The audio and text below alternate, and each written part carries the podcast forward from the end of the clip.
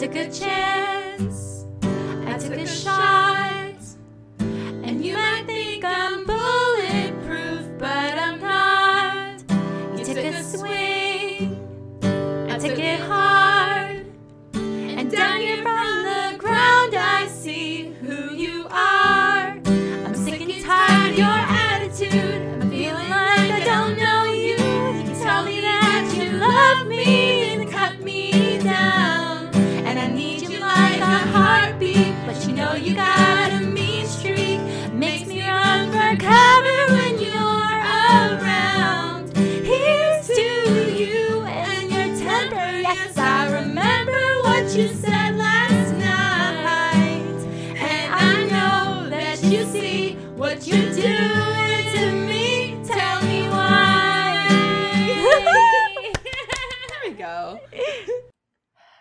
Hello, Emily. Hey, Shannon. We've been yelling a lot to ourselves, but we finally hit record, so we're just gonna keep yelling. But hey, guys, welcome to Twin Fire Signs. We're gonna keep yelling. Okay. no, but You know, we're gonna yell loud, about We're loud mm. Sagittariuses, Sagittarii. Mercury Day. It's Mercury Day. We're out here. Okay. Loud and proud. Pride Yeah, Month. We're meant to talk. yes, yes. Okay, but anyway. Um, So, what's going on with you, Shan? I mean, I have a little update on life. yeah, but we like, were. I mean, honestly, I'm chilling. I'm the same. I'm literally at this point just like gr- I'm work grinding so hard that I've been super. I feel like so busy, and I haven't. I've been having these weird. Okay, freelance life is hard because you never have a consistent schedule, and so when there is a weird schedule, it can really fuck with like your rhythm. And I had a, a stream of like days where I was working every other day. And so it was like I would work off and then I'd be off and then I'd be like trying to do something. But usually the off days, I'm like recording a podcast, I'm watching The Bachelor, I'm listening, you know, I'm doing something. And then um and then some of the off days are weekends. But I just am like so sporadic right now. Like my Jesus, like my cats are running around the apartment. Like, they are literally nuts today. So I, anyway, I had to lock the door from Koya Pansit. I was like, "You can't come in here." Sorry, Yeah, buddy. I He like gave me this look of like hurt. at least he has other people to go to. My cats, That's true. When they are locked out of a, a space, they will meow. Miso will meow at the door because he does not like to be without humans. If they, if he can tell that they're in the same, like if we're in the house or the apartment Mhm. together. But whatever. So, like I said, I am feeling very all over the place, and I hope that I can relax. I think, I think I'm not working. No, I think I might work Friday. That's okay. I hope you don't burn out, dude. I'm I'm really excited because I'm going on that road trip. And so that's Okay. kind of why I'm grinding so hard is like Exactly. I'm trying to get the money, just like get it done and Yeah. then mid July I am on a trip and I'm gone. So no work, just fun. Um and that'll be way better. So it's okay. Jupiter's still in my 10th. You know what's crazy? Jupiter is literally in my 10th and it's so retrograde now. Everybody, Yeah. Jupiter is retrograde, but Mercury is direct. So they traded.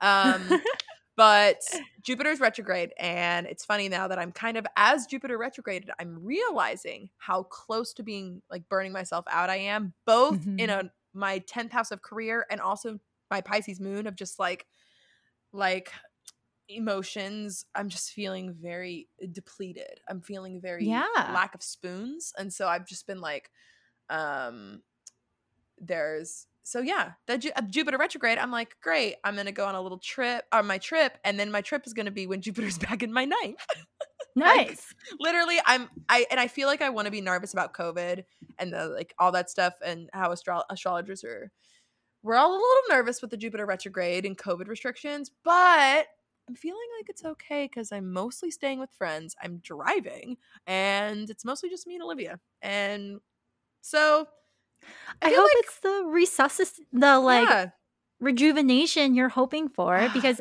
I can definitely relate to like and it's inevitable. Like I went on a three week trip to the Philippines. It was incredibly Ooh. yeah, and like it was so scary to take three that weeks off. year Um, 2019. Yeah. t- I also I went to Italy in 2019. I love it. 2019 Jupiter and Sag was the best travel international year. God, I miss it. Yeah, I mean there were other parts of that year that were really rough. Well, no, I mean, yeah, Whoa, for sure. But as far as a, it was what I was saying is it was a great year to travel internationally. Yeah. like the, with Jupiter and Sagittarius. And as it turned out, the last year to travel internationally for a I lot of wish I- us. I, wish I would have known. I wish I would have known. I, would've- know. Would have done something else. Who knows? But um, yeah. But when I took the three weeks, literally the weeks leading up to me leaving, because there was no way I was gonna ha- be able to be like no one could like Slack No me and ask yeah. me. Like the minute I was off U.S. soil, like I was not going to be. I just like- could not. I couldn't even. I tried. I was in the Phil. I was in Manila.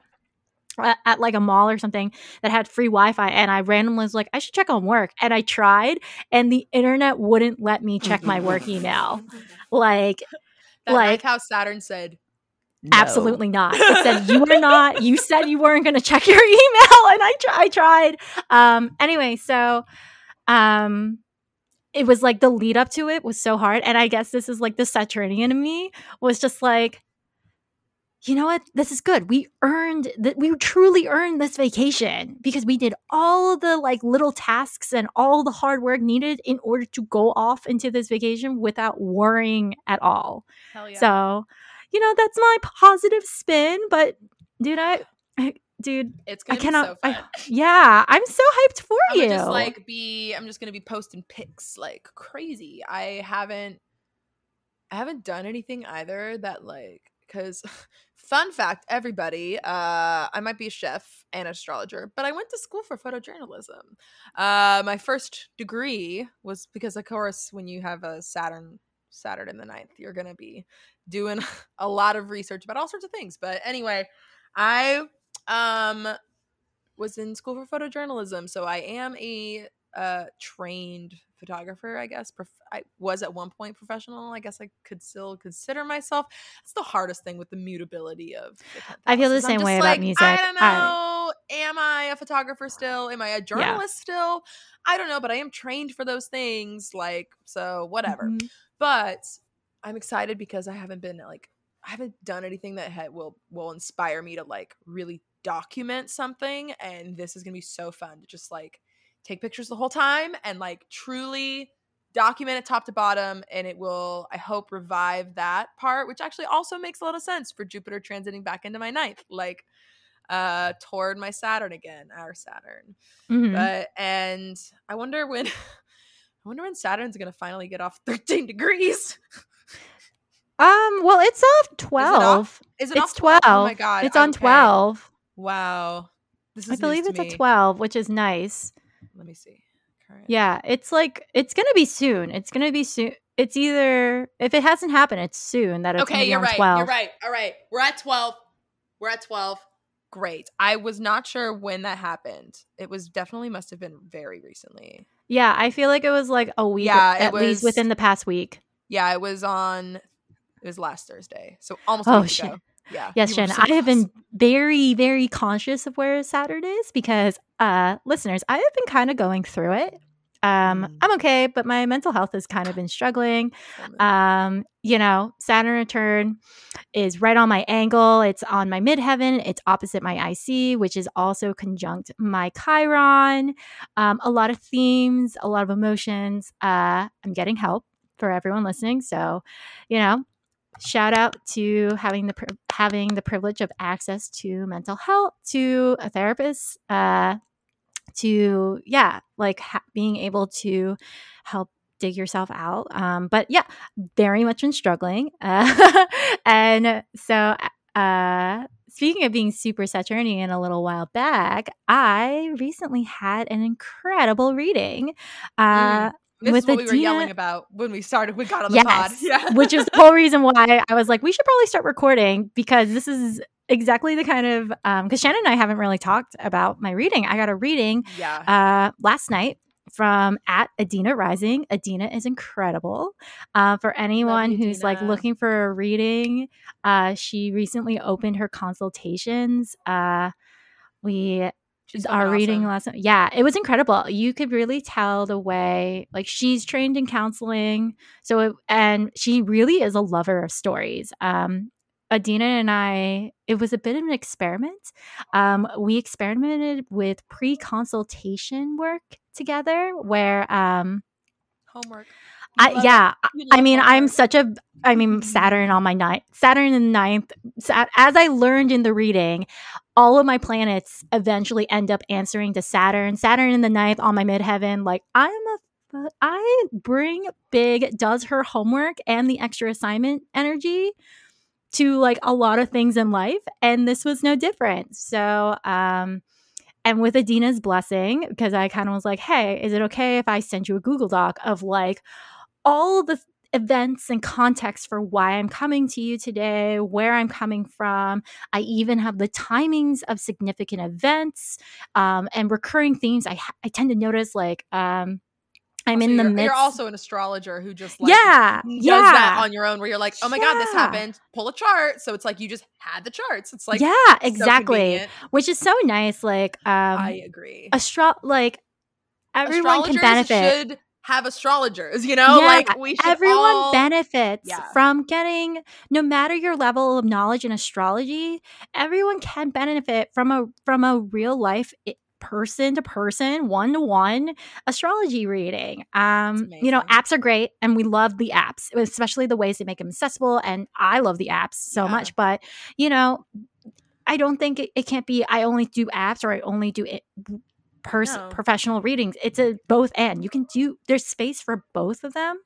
Um and in any case it was such a fun exercise because then i came up with this giant google doc that had just those huge like it was like the floodgates open when adina was like i love this de- level of detail. And i was like really? Because i was holding back and she was like you you can tell me to your heart's content what you think is important to the narrative that you're telling me to get me into the context of what's going on in your life. And i went oh my god.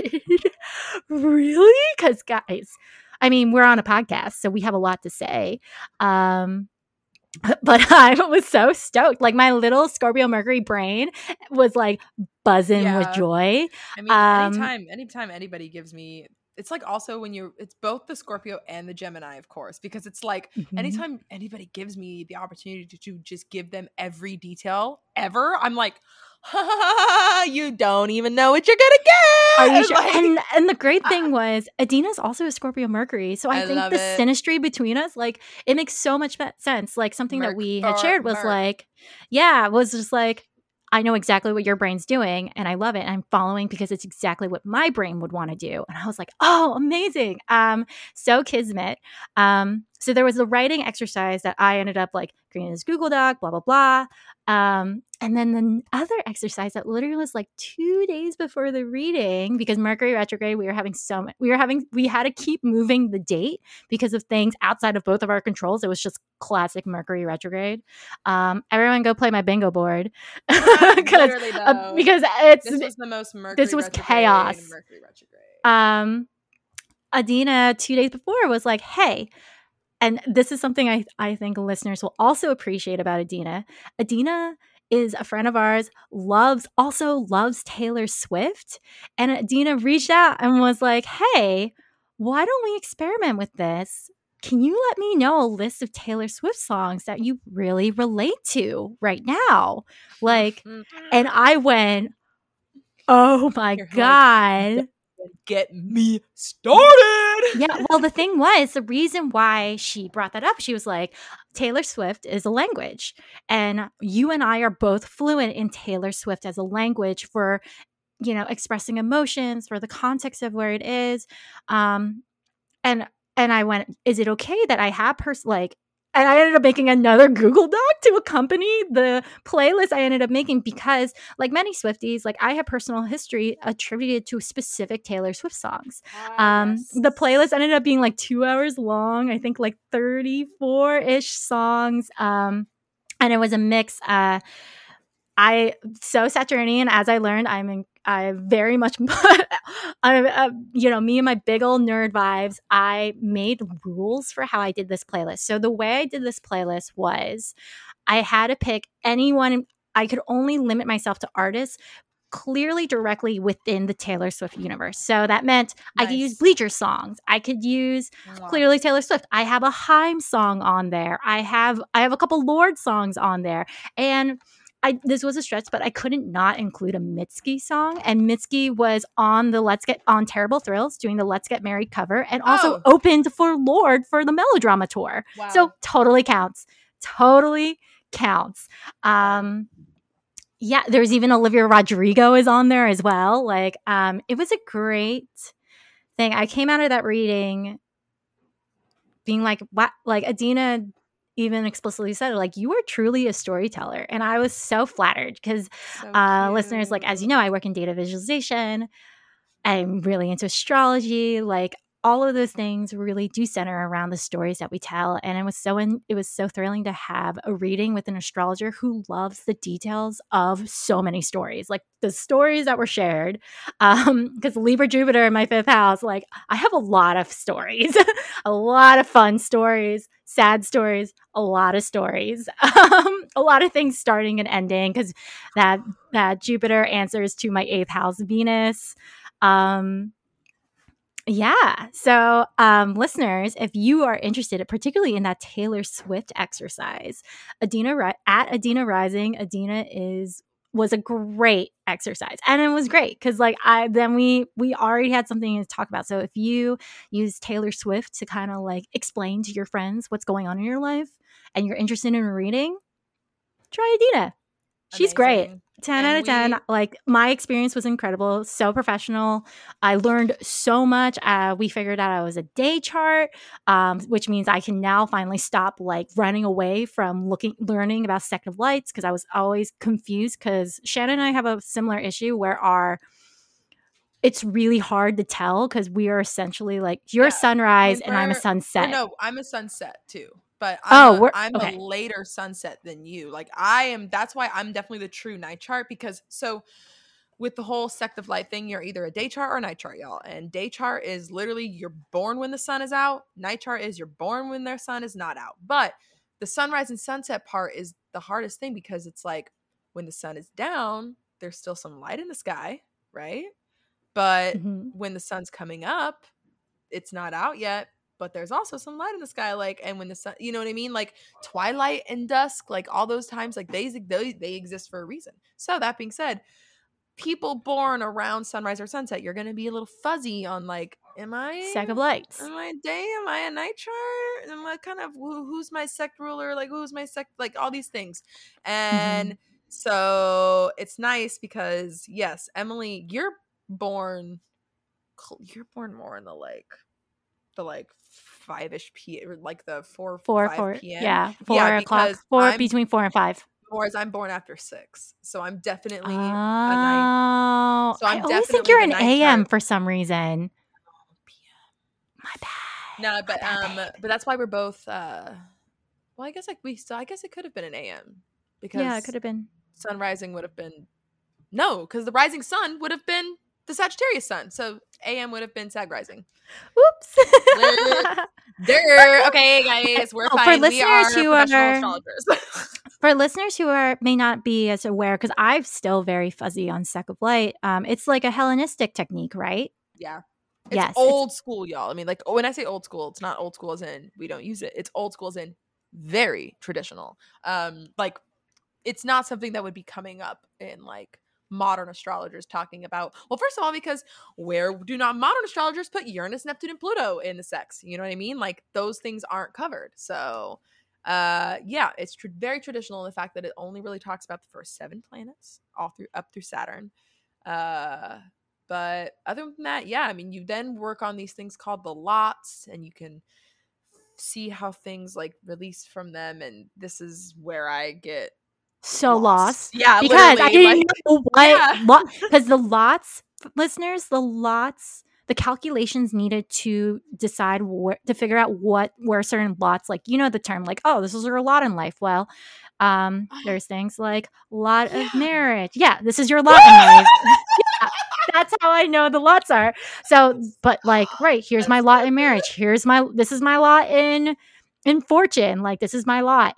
Um, I think of that one scene in Sex in the City, the movie, when like oh, um gonna Charlotte just had the baby. So Harry, m- wonderful Harry Goldenblatt, Mm. like they announced that he tells Carrie, he's like, it's a girl. And he's like, my lot in life is to be surrounded by by beautiful, beautiful women. women and that's why that's how I that's immediately what, What I think about when I think of lots. What Venetian lots does he have all over? You know. I know. Oh, Harry Goldenblatt. I love him. But yeah. Aw. So um Anyway.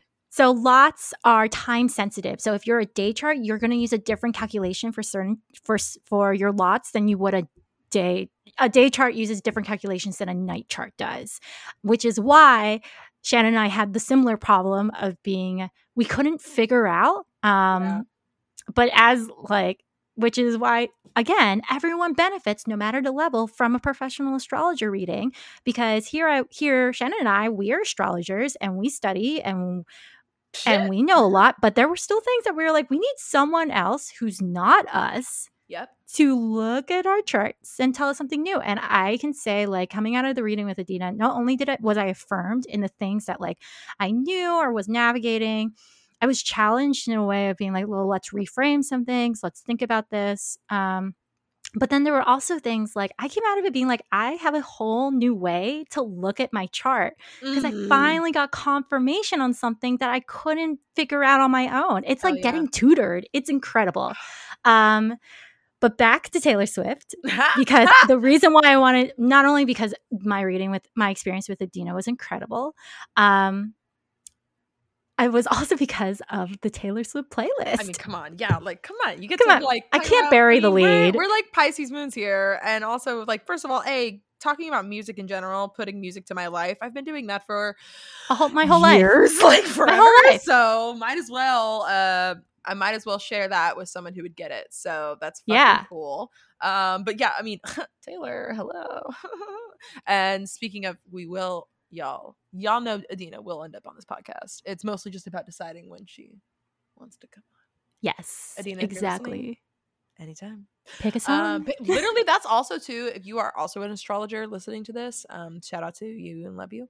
Um, if you want to come on the guest and you want to guest on this podcast, just DM us um, and tell us your favorite song. And obviously, it should be from Fearless or Red because Red is next. And we will- Next. we'll get there. But um, so anyway, let us know your favorite song and just come on. Uh, obviously, not a song we've done already, but You know what's funny? Red did not make an appearance on my uh on my Taylor Swift playlist. wow, you're just holding out.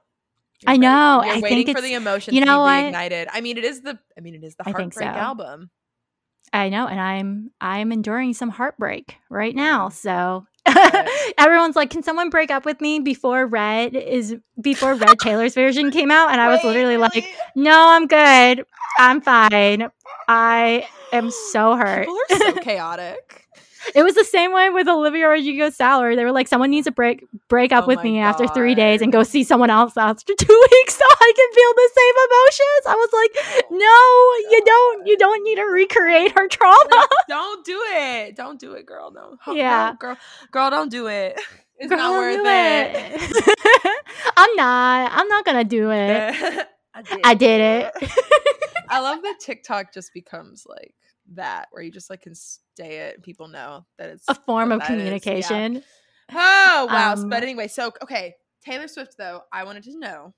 Okay. I wanted to know since I genuinely so again we had talked about the homework for your reading prior to the reading, right? Very You told- briefly, like not told, in but you told me detail. you were doing this. I knew that you were doing this, but I didn't Mhm. ask you. I didn't ask you what songs, and no. now I want to know what songs. I want to Oh, yeah. know. So I want you to like, okay, I want to guess a few, but I probably won't get to guess a few. So I want you to tell me some and let me guess some. So I'll let you decide which ones you want to tell me, and then Mhm. I will guess other remainders, and you can say yes or no. And you don't have to explain any of the ones that I guess. I can just Okay. like so it'll just be like more rapid fire. I'm gonna tell you the obvious ones. Okay. because I I'm curious. Okay. Um remember so listeners, this is going to be new, but Shannon, I've told you about this how I had an experience in my life where reputation Mm, was essentially my my personal Mars remediation. Um yeah. I had this whirlwind New York romance with a with a man who was a private pilot, a pilot, Pilot Bay, and three songs off of Reputation. I permanently will always associate with him because of that whirlwind romance. Wow. And it, those three are King of My Heart, Delicate, and Call It What You Want. Those that is the Pilot Bay chapter. All right. All right, so there's three. That's so funny because that's when we had like just met.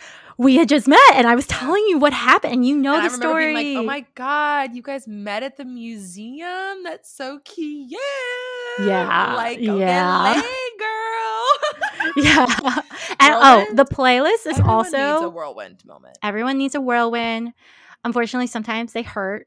Oh, this one I was always. very Almost well. This one was very constructive. I was. I'm still very grateful, Pilot Bay, wherever you are. Um, Shout out to Sad. I hope- isn't he? Was he? a Sag? he's a Sag. He yeah, was a Sag say Sag, because 'cause- we went out for drinks after listeners i met this man at here's a funny story um i met this man on my birthday uh the start of my fourth house year. Uh, i met this man at a museum. We were at the planetarium. Uh we realized we were the only two people at the planetarium alone at this guided tour because everyone else was families because it was a weekday. I had taken off because it was my birthday. He was on vacation in new york um and so we both like one of like we were next to each other in the waiting area. We realized we were the only two people. We started making jokes.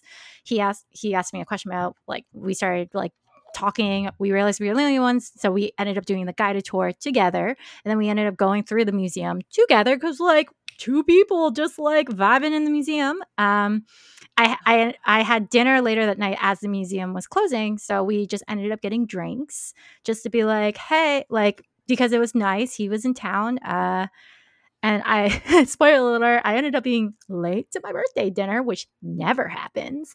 Um, and then that Hey, was the you whirlwind romance. You weren't late. You were on time. Everyone else was just early. Come on. They were yeah, but I made the dinner reservations, and I was an hour late to the dinner reservations. Oops, sorry guys. It's your birthday. you um, deserve it. It's my birthday. um, it's your party. You can be anyway. if you want. Yeah, so that's th- so those are three. There are other reputation songs because I love reputation. Um there are two Olivia Rodrigo songs. I only limited it to two. Uh the albums that the Taylor Swift albums that are on here is all of her later stuff. It's Reputation, I Lover, figured. Folklore, Evermore. There is one Speak Now song, which Shannon, I task you to figure out what Speak Now song is on there. Um, there's two Mitski tracks, um, and there are th- there are three Bleacher songs. The Haim song, which is the only Haim song, Mm. only song by the Haim sisters, is "Want You Back." Ah, I love that song. It's so good. Um, and then there are there are th- one, two, three, four. There are five Lorde songs, but they're all from melodrama. makes sense. Hmm Okay.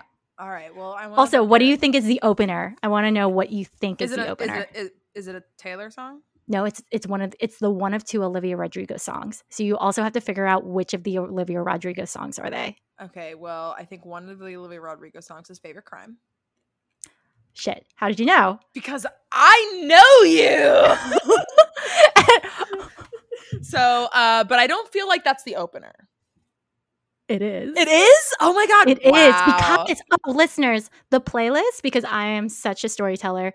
It's it's a narrative of like this is where it started. This is where this period of my life Mm. Okay. started, and and it ends with where do I want to know? If This I is where would I have am known now. that, it would have been probably more of I would have thought because I definitely know why "Favorite Crime" is your opener in that case. But yeah, at the same time, I also am like I wasn't I wasn't sure if you were just opening it for like the general vibe or the it's No, immediate like we it's are the in- story. we are in so now that you know this is a linear narrative. This is a linear narrative.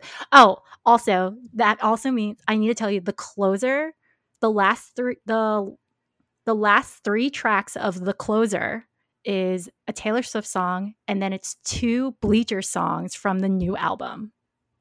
uh uh Okay, so figure okay, out. So you know the opening. So, So- what's the ending? favorite okay so favorite crime is the start which Yeah. i mean that song's a pop so the last two bleacher songs obviously i feel like it's um uh oh my god Yeah, what songs have we heard so far? no yeah i was like uh so stop making this hurt stop making this hurt is one of them Mm-hmm. Yeah. mhm, And then mhm. so no, the other one then, the newest one, which I can't think of the name. how dare I- you want more? Yeah, how dare you want more? Which one do you think is the true closer, like the ending credit song? Stop making this hurt. Yes. Yeah. Yes. Now you know, you're like slowly figuring out the math. So Okay. okay. so then the Taylor song before so so if it goes stop if it goes um how dare you want more and then stop making this hurt before that with the Taylor um is it is it Cornelia Street? No, Cornelia Street It's earlier. no, Cornelia Street is earlier. Actually, I did put in corn um because I created an accompaniment guide to this playlist. Um, I did put in the notes with Accompaniment Dina. Yeah, I did. That when I say I was so thorough, that was Um, me with boyfriends. I would give uh, I did say to Adina because uh, there's a personal history for why I put it Corne- por- I put Cornelia Street on that playlist. Mm. Um, and I did put I was just like and just like Taylor because this part this this the the personal history. I w- I'm now like I'm never going on that street ever again.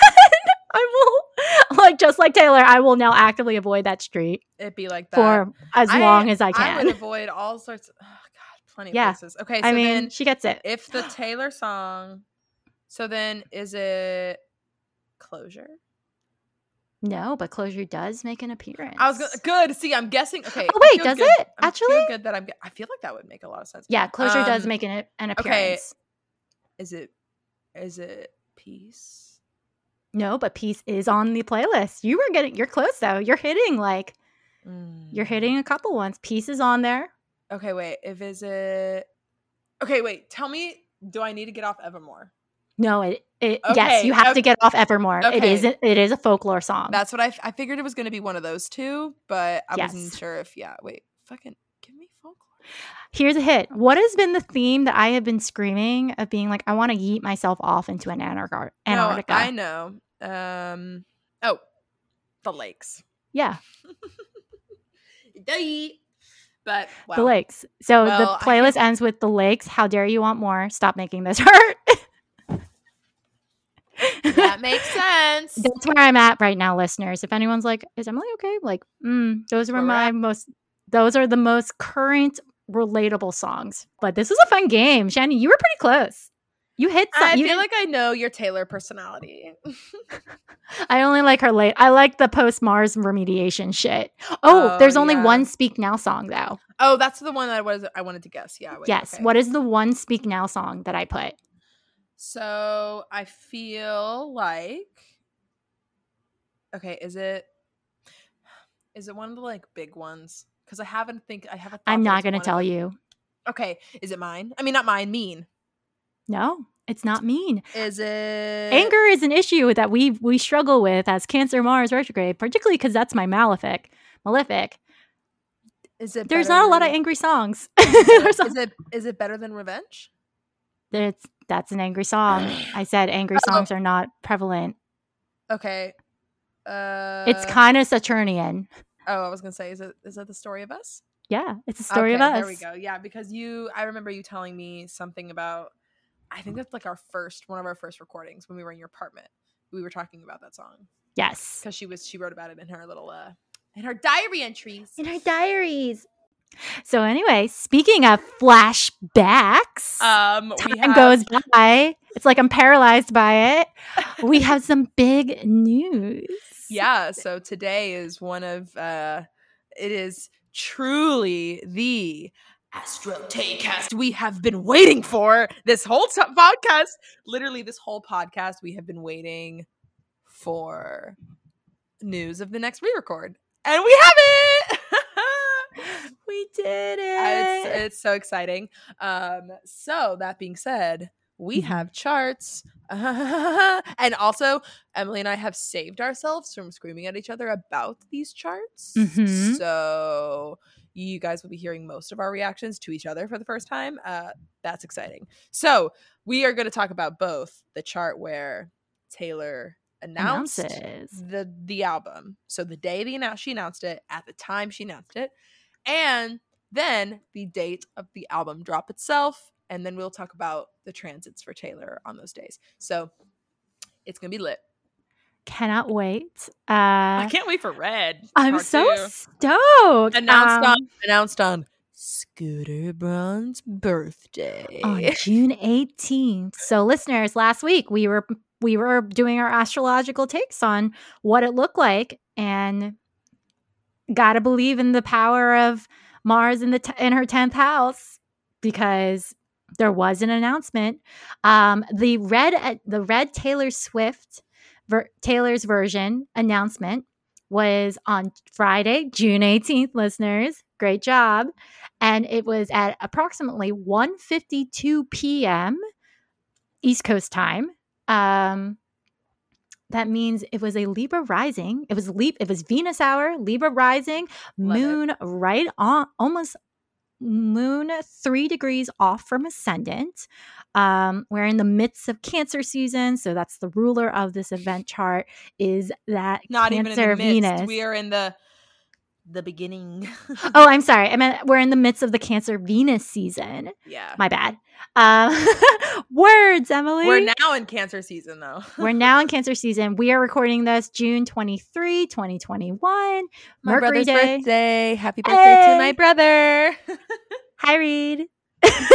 he, he's probably Happy not listening to this, but shout out to my brother Happy birthday, Reed. is a Cancer sun. So anyway, Um, anyway, back to the chart. So it was announced uh, on her social handles, and that was really it. Like it was, it was like just a casual social handle update. she dropped it and then she was like, "Bye." Yeah. She put her highlight on her Instagram with her four red scarves. She changed Mhm. her bio on Twitter to the red stuff. It's done. Fearless is done. Yes. Well, it's still time. We still have to savor it because it's Oh, not yeah. done for five months. I know. We're gonna get to say I love it. We so anyway, so looking at the chart, I pulled up the charts. Um, listeners, if you want to listen along, again, it's 1:52 p.m. for Friday, June 18, 2021 is when Taylor announced. Uh, Shannon, what are your thoughts when you look at this? I mean, so uh first of all, I mean, the Mercury retrograde rolling back toward the north node and that's in her eighth. I know we're gonna talk about transits later, but like I think that's very poignant because she's in that eighth house perfection year ruled by Mercury, which is Gemini year. Like we kind of talked about this overarching theme of this Gemini North Node in her eighth. So I think it's interesting that Mercury retrograde is happening and she's announcing during a retrograde. She's announcing at the very end of Gemini season. Um, but uh, this was also conveniently right before Jupiter went retrograde. oh, the last trip. Uh huh. Like really close. And so that in her fifth house, uh, or no, that was transiting the sixth house of this chart. But oh my God, Moon on the Ascendant. And she's like, it's the Heartbreak album. Here we go. Mhm. Showing it all. She And- said in the announcement, the heartbroken might go through thousands of micro emotions a day trying to figure out how to get through it without picking up the phone to hear that old familiar voice. Mm. This she this is the album. Old familiar voice is big Mercury retrograde too.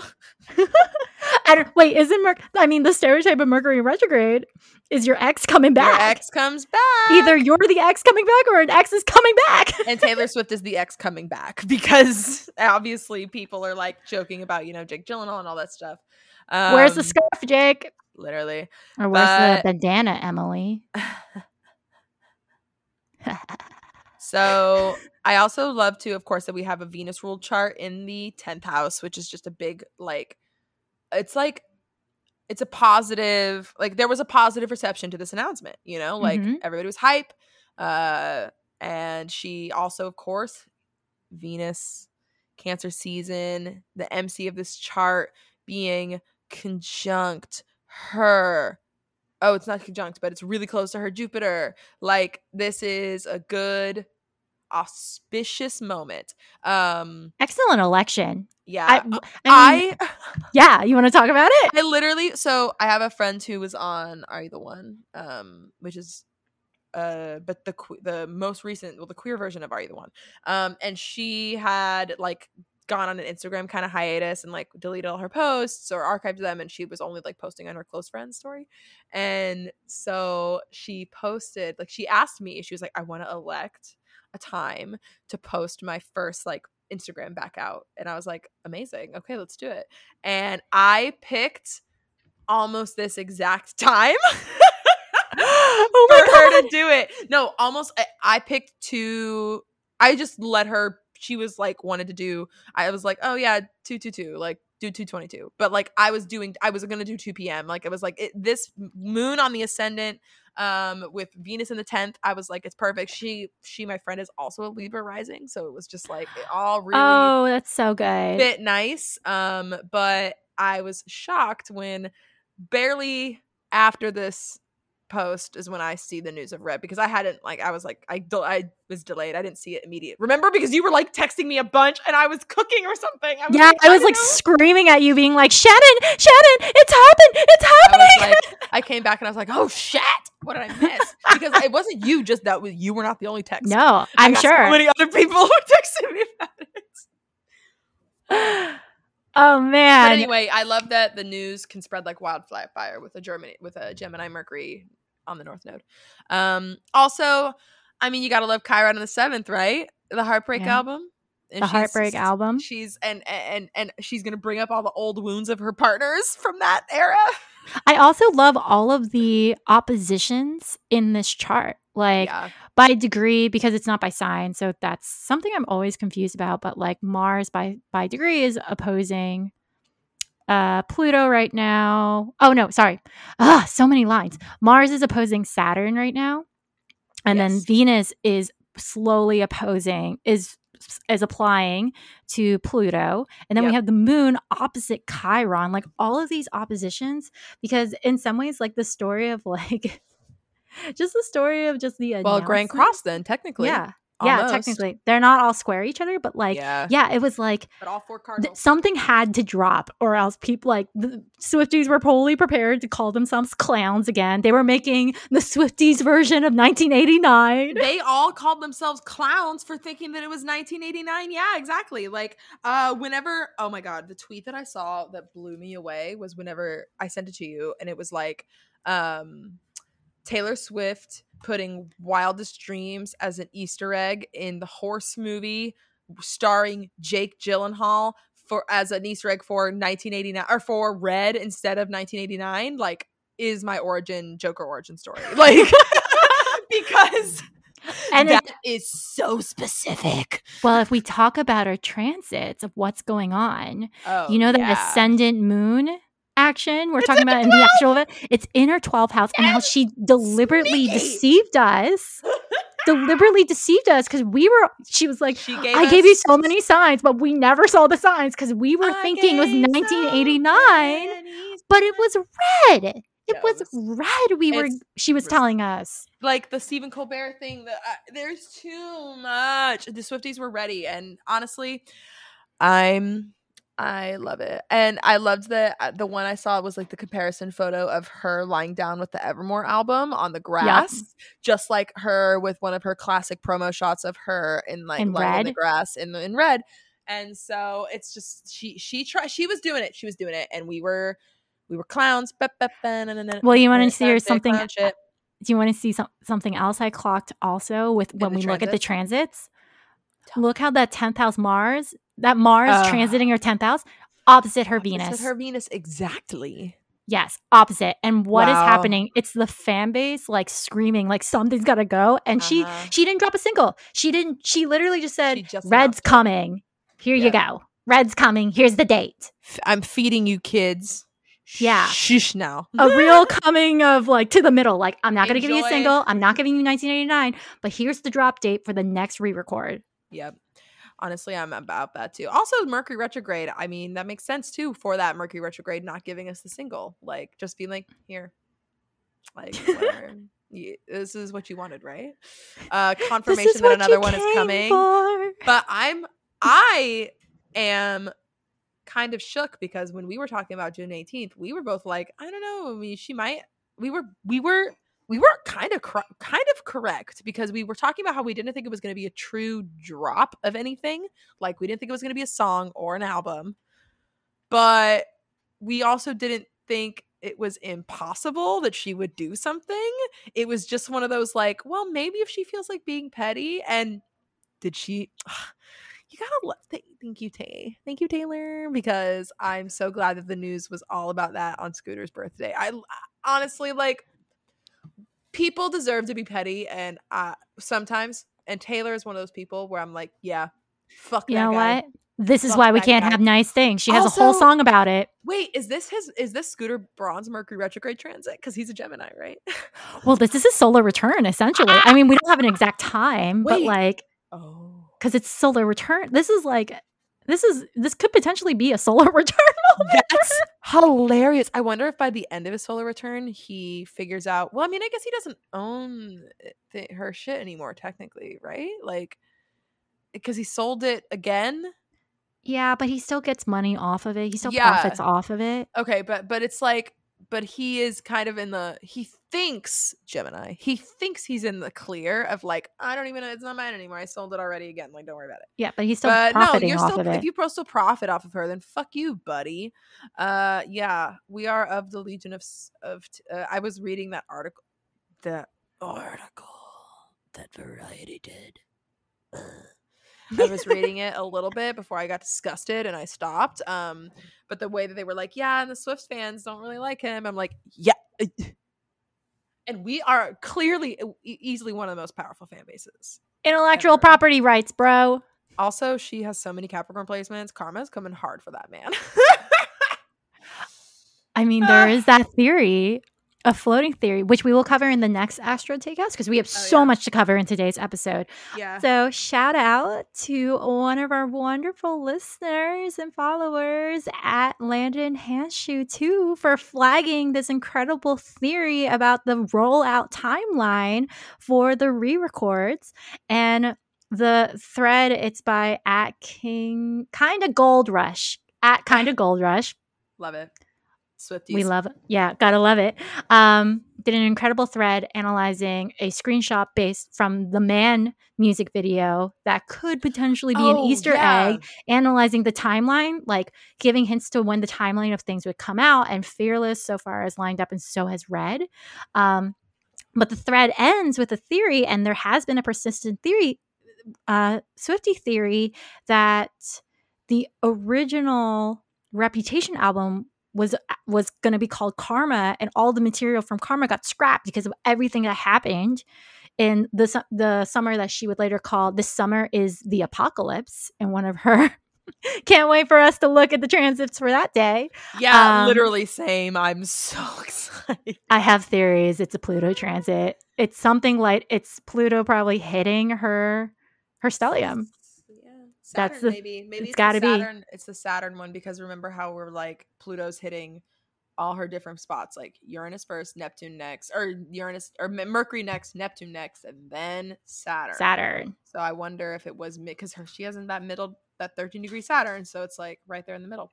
hmm I So anyway, I wonder. So anyway, we are going to cover all of that in our next episode, which is "You're Not Sorry."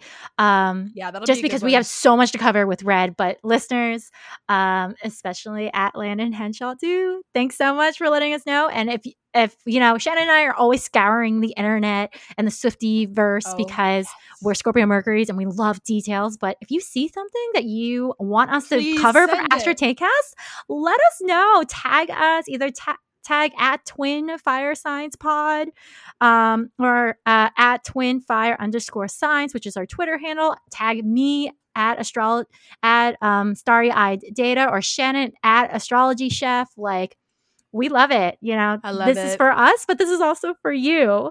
Um, so Saturnian may be like, not it's whatever we put into it. Um, but, But anyway, yeah. So going forward, so let's look at the the actual yeah with the red Yes. album. yes, because we know based off repeated history that the album will drop at midnight East Coast time. Yeah. So I have put because Taylor said November 19, 2021, 12:01 a.m. is approximately when it's going to drop. Mm. And look at it. It's an it's we are truly we are in Scorpio season, which as we've noted in earlier episodes, is a typical Taylor Swift drop. She drops in, t- in Scorpio season. It's a Virgo rising. And it's funny because she said there's going to be 30 songs, which will be her longest song, her longest Detailed. album to date. They're all 30 song will be 30 tracks.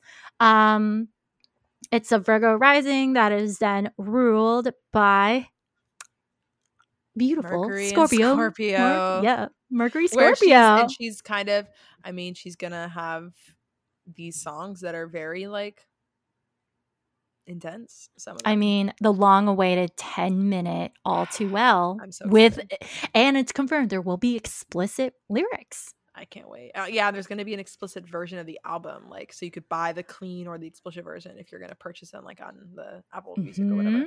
Mhm, But mhm. this chart also. What does it scream? Um, wait, what? what does it like scream out to you? Oh, uh, uh the uh, exact North Node conjunction on the MC in Gemini. exact one degree. It's right before the North Nodes shift into the Taurus Scorpio, aka her first and seventh, and gives her all those eclipses. But this is literally like She's having an eclipse in the She will, yeah. yeah. When we look at the but this is going to be right before that. Like, Yeah. this is that Gemini. Oh my god, I'm just blown away that the fact that it's like that exact conjunction. And again, as I was saying literally just earlier, this is the story of this Gemini. This is her Gemini North Node story, right? Is these re-releases. This makes me wonder if by first and seventh house eclipse, I wonder if she'll negotiate to own her shit and if we'll get any more re-records. Like, you know what I mean? Like this could easily what if for instance, don't freak out Swifties. We got I, obviously would like for all of the re-records to happen, but I also would like Taylor to, to own her shit. So if for instance the nodes leave her eighth and enter her seventh and first, that is the perfect time the first and seventh house transit eclipse. I mean, we just had that, but it's the perfect time for a negotiation. It's the perfect time to be able to figure out you know what's yours what's mine? but also what is mine that i want to get back to me? like so it, it wouldn't surprise me if she got her masters back when that north node enters taurus or there will be a massive public like a massive partnership rally to get all the other albums out and all of the people will be on the like there's gonna it's either gonna be that or it's gonna be a lot of major effort a lot of seventh house effort to get that the rest of the stuff out but i just i don't know it would be fascinating if the last thing we get is this red album with Mhm. that gemini north node but I mean, there was that rumor about you know a that she's renegotiating that she was yeah. gonna yeah well the, it, it turned out to be like david archuleta or um oh yeah or david Guetta. i always get their last names confused because they're so similar G- Guetta, Archuleta though is Archuleta. it? Archuleta is in the news right now because he just came out as queer. oh so okay he's like in good for him yeah, right. Right. good for him dude good, Good job. I had a crush on him, so of course. queer people crushing on queer people Olivia just looks at me and goes, "Same." queer people just crushing on queer people it's a tale as old as time He was such a good crooner. He was so good. He was Um, but there was that like there was a rumor that like uh artist was going like an artist was going to get their catalog back and the swifties everyone thought it was taylor swift and it turned out to be another artist and it ended up being either david archuleta or david guetta i'm so sorry i get their names confused i can't Probably remember Guetta. I feel yeah like I feel like the Archuleta one is just in your brain because people have been mentioning him, and Yeah, I've been seeing be it. mention, mentions of him on Astro Twitter. Even. yeah yeah so anyway um i mean who knows i think that's a fascinating delineation because yeah her first and it would be all her first and seventh house exactly. um And it- but wait, what Mhm. if then? What if it actually? What if we get another year of re-records and then she gets the renegotiation by the Libra Aries node with the Libra negotiation in the twelfth and the sixth? Wow. I don't know. Yeah, we we gotta like- watch. We gotta keep like going. There's so many different ways, at least in the next two years, that I could easily Mhm. see her. But if by the time we get, oh my god, wait, the nodes are going to be in Cancer and Cap again after that. Ew. Think of that. We don't know. Yeah, but Um, anyway, Oh, I wanna get back- Yeah, go ahead. I want to get back to the chart though because at, we keep talking about uh, the Scorpio Taurus axis, and in this event chart, There's moon. so much. Yeah, the Taurus moon is opposite the Scorpio Mars at 13 degrees. Uh, Mercury. She has an astrologer. I'm sorry, it's her Mars return, and she's dropping this at Mars at 13. This well, bitch 27 degrees. Well, pay attention to the degrees because before we move on, do you have anything to say about just the event itself? Because I cannot wait oh no, to show no, you no. what I. Oh, let's clocked. do yeah, let's do the. Ch- Okay. Well, wait. Well, hang on. Oh, wait. speaking The one thing I wanted to say about the event Yes. is the sixth house being having the Jupiter. Jupiter is direct again. So remember how she both na- she is narrowly avoided the retrograde on both ends. She did not drop during a Jupiter retrograde, but Jupiter in the sixth and Saturn in the sixth. That is the that I also think is indicative of the amount of songs that are on there and the amount of time it probably took her to get all of it together. She worked Uh, for this album. This, yeah, she like- worked. Thir- I'm sorry, 30 songs is fucking crazy. Like literally, that's a crazy amount of songs to put on a single album, even if they are re-recording stuff from the past. That is so much music. So I'm about it. I'll love it. But it's like, holy shit, girl, no one does that really. Like 30 song albums are like musical soundtracks and you know They're the things like- musicals. There are yeah. legit musicals. she which Taylor, I swear after this shit is done, if you don't get your songs on a musical, I'm over it. I will go see it. I will buy Or what if we got a Taylor Swift composed musical? Like That's what I want. She's a storyteller. no, what but I'm saying like I'm no, I'm not saying she's gonna do like what Bruce Springsteen did or or um or, or uh, Morissette? yeah or um Green Day did where they like repurpose their songs into a music. I'm saying she's gonna create new. She's gonna do what what Sara Bareilles did and like create a whole album, create a whole Bareilles did The musical. Yeah, I loved Waitress. I saw it live. It was incredible. Um, yeah, she's probably. I think she's gonna do what Sara Bareilles did and like legit compose the music I feel- for for a for a musical. I feel like she could do a mix of both. Oh because yeah, some of the folklore like folklore evermore like some of her songs i feel like she could do it because it's almost honestly would be brilliant because a the songs of past taylor would draw people in that knew her and want to see her but don't necessarily like musicals. And then also people will be coming in to see taylor perform or not taylor but like performed new songs written. Oh my god thinking back is that taylor?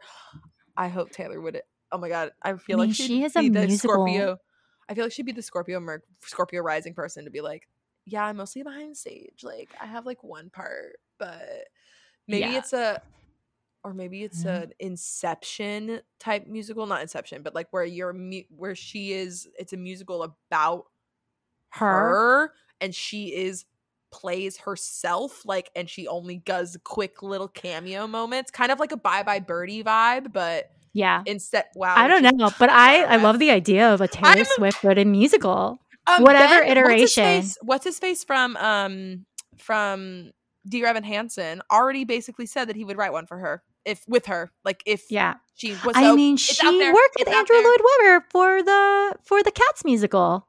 Oh, she, Fuck. yeah, we forget about I Yeah, Beautiful forget Ghost. She's in Cats every time. yeah, but I So anyway. So Wow, yeah. continuing, are you ready to look at Transits. I want to tell you what I clocked Tell me. immediately. You know, we keep joking. You know, you keep joking like Taylor Swift has an astrologer. You're like, but I. It's a question of does she have an astrologer or does the chart just elect itself? Because look Chef's kiss. at what's going on. Sun is right on her ascendant I'm s- and yeah, her and the Mars. like twenty. Mm-hmm. Mm-hmm. And yeah, because she has a twenty six Mars and the 27 Sun. The event charts the drops ascendant is right on her midheaven I was so hyped to see Which that is- Virgo rising for this reason. Like Mhm. and degree wise it's so close it confirmed.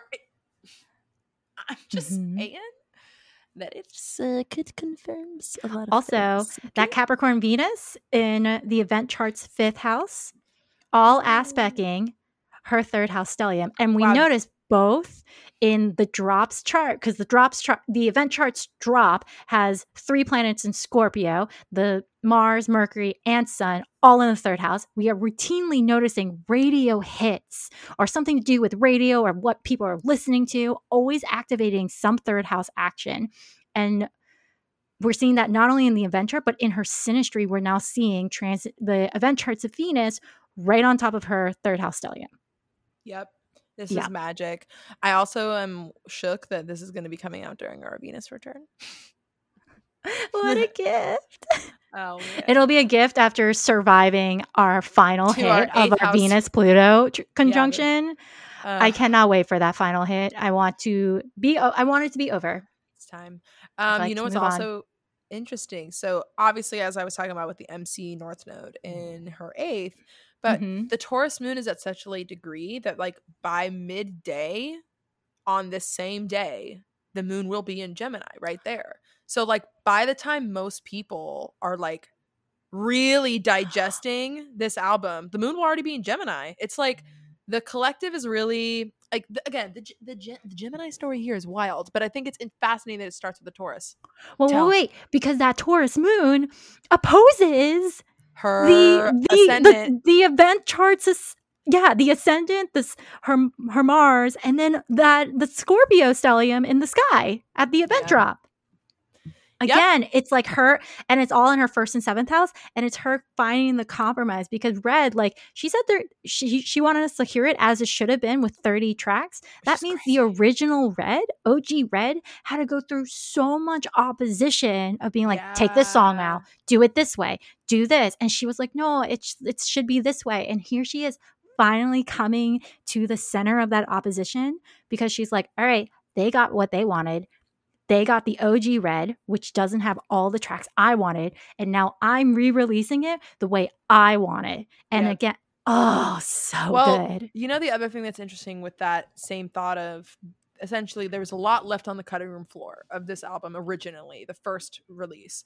And so it's funny to me that the Virgo rising is the ascendant of this is like no, yeah, I'm going to give you every little detail that was edited out because Virgo both at the same time again so like things can be the same and both like opposites but the same for the same delineation so Virgos both are the people who will write every detail out, give you any very like like they are the very very very detailed sign, right, with that earth energy. But and the Mercury vibe. But then at the same time, they're also the someone who when you're when they are given all of that writing, they're super good at getting it down to the short and sweet what you need, the bits, like the good editors. So good writers, good editors. So that being said, Taylor is the writer, right? And she was subject to a shitload of editing. And I think now she's this ascendant is like, nope, it's me. And then again, the sun on the ascendant, Mercury on the ascendant. It's like she's like, yeah, I know. I'm giving you all of the shut the stuff I wrote. I'm giving you everything that was supposed to be on this, but Scorpio three four, Sun, Mercury, Mars. Oh, sorry, I, I kept it from you this whole time. Like I hid Yeah. that from you. I mean, so I learned when we did good. our collab episode on Do the Roses Align. Oh God. Everyone, if you love Bachelor Nation, it's such a ride to listen to Shannon and Jess. Uh, go look at Bachelor Yes. Nation through an astrological lens. Um, yes, it's way more fun that way. I promise. It does not. If you are, if you're someone who are, you hear me and you're like The Bachelor, what the fuck that show? Trust me, okay. Trust me. When you know if everyone signs on that show, it changes the way that you watch it. And Astrology it makes astrology. way better.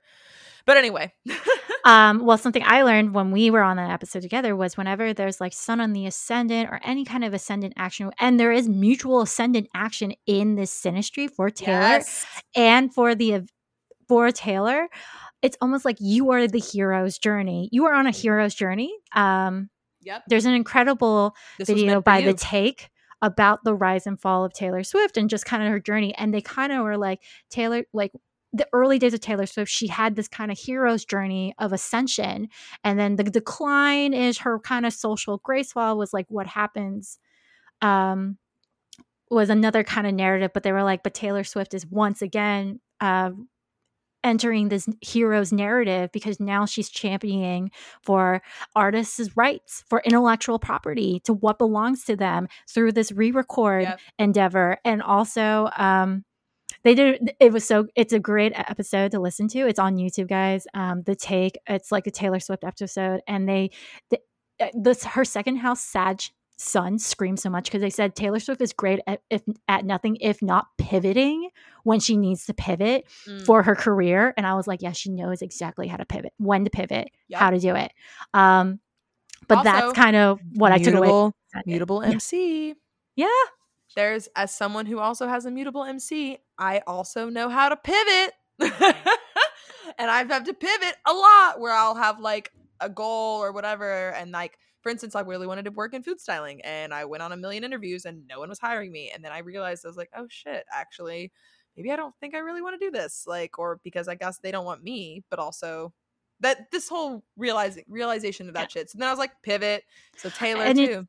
And I mean, like, I have a different MC, but our charts do share that we have a lot of um, mutable placements. I mean, our big three are mutable. Yeah. So, like, maybe the le- the at least for my takeaway, because I took a little bit of a longer process to kind of truly pivot, but I have pivoted very several times. I went You from have- classical music have a 10th to now, yeah, um, ruled by yeah, you know Pisces. yeah, Like, mutable 10th, exactly. Like yeah, mutable tenth house, which yeah, um, but it's fascinating the ways that yeah, like modalities. Um, for our beginning listeners, look up modalities for astrology. They kind of like sort into boxes where certain signs fall into, and and um, not by element, by behavior, kind Yeah. of of the well, sign. so what it is is um the way they're separated: the cardinal, the fixed, and the mutable signs. The cardinal signs are the first signs that open the tropical seasons. So.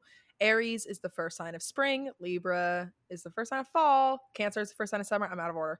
I, I was doing the oppositions in my brain. Um, uh, Cancer. So, but it goes Aries first for spring, Cancer for summer, solstice, Libra, uh, equinox, literally equinox for Libra, and then uh, the winter solstice for Cap uh, for Capricorn season. Mhm. Whereas, so the so the cardinal signs they their their energy again, like you said, the vibe. It's like their energy, right?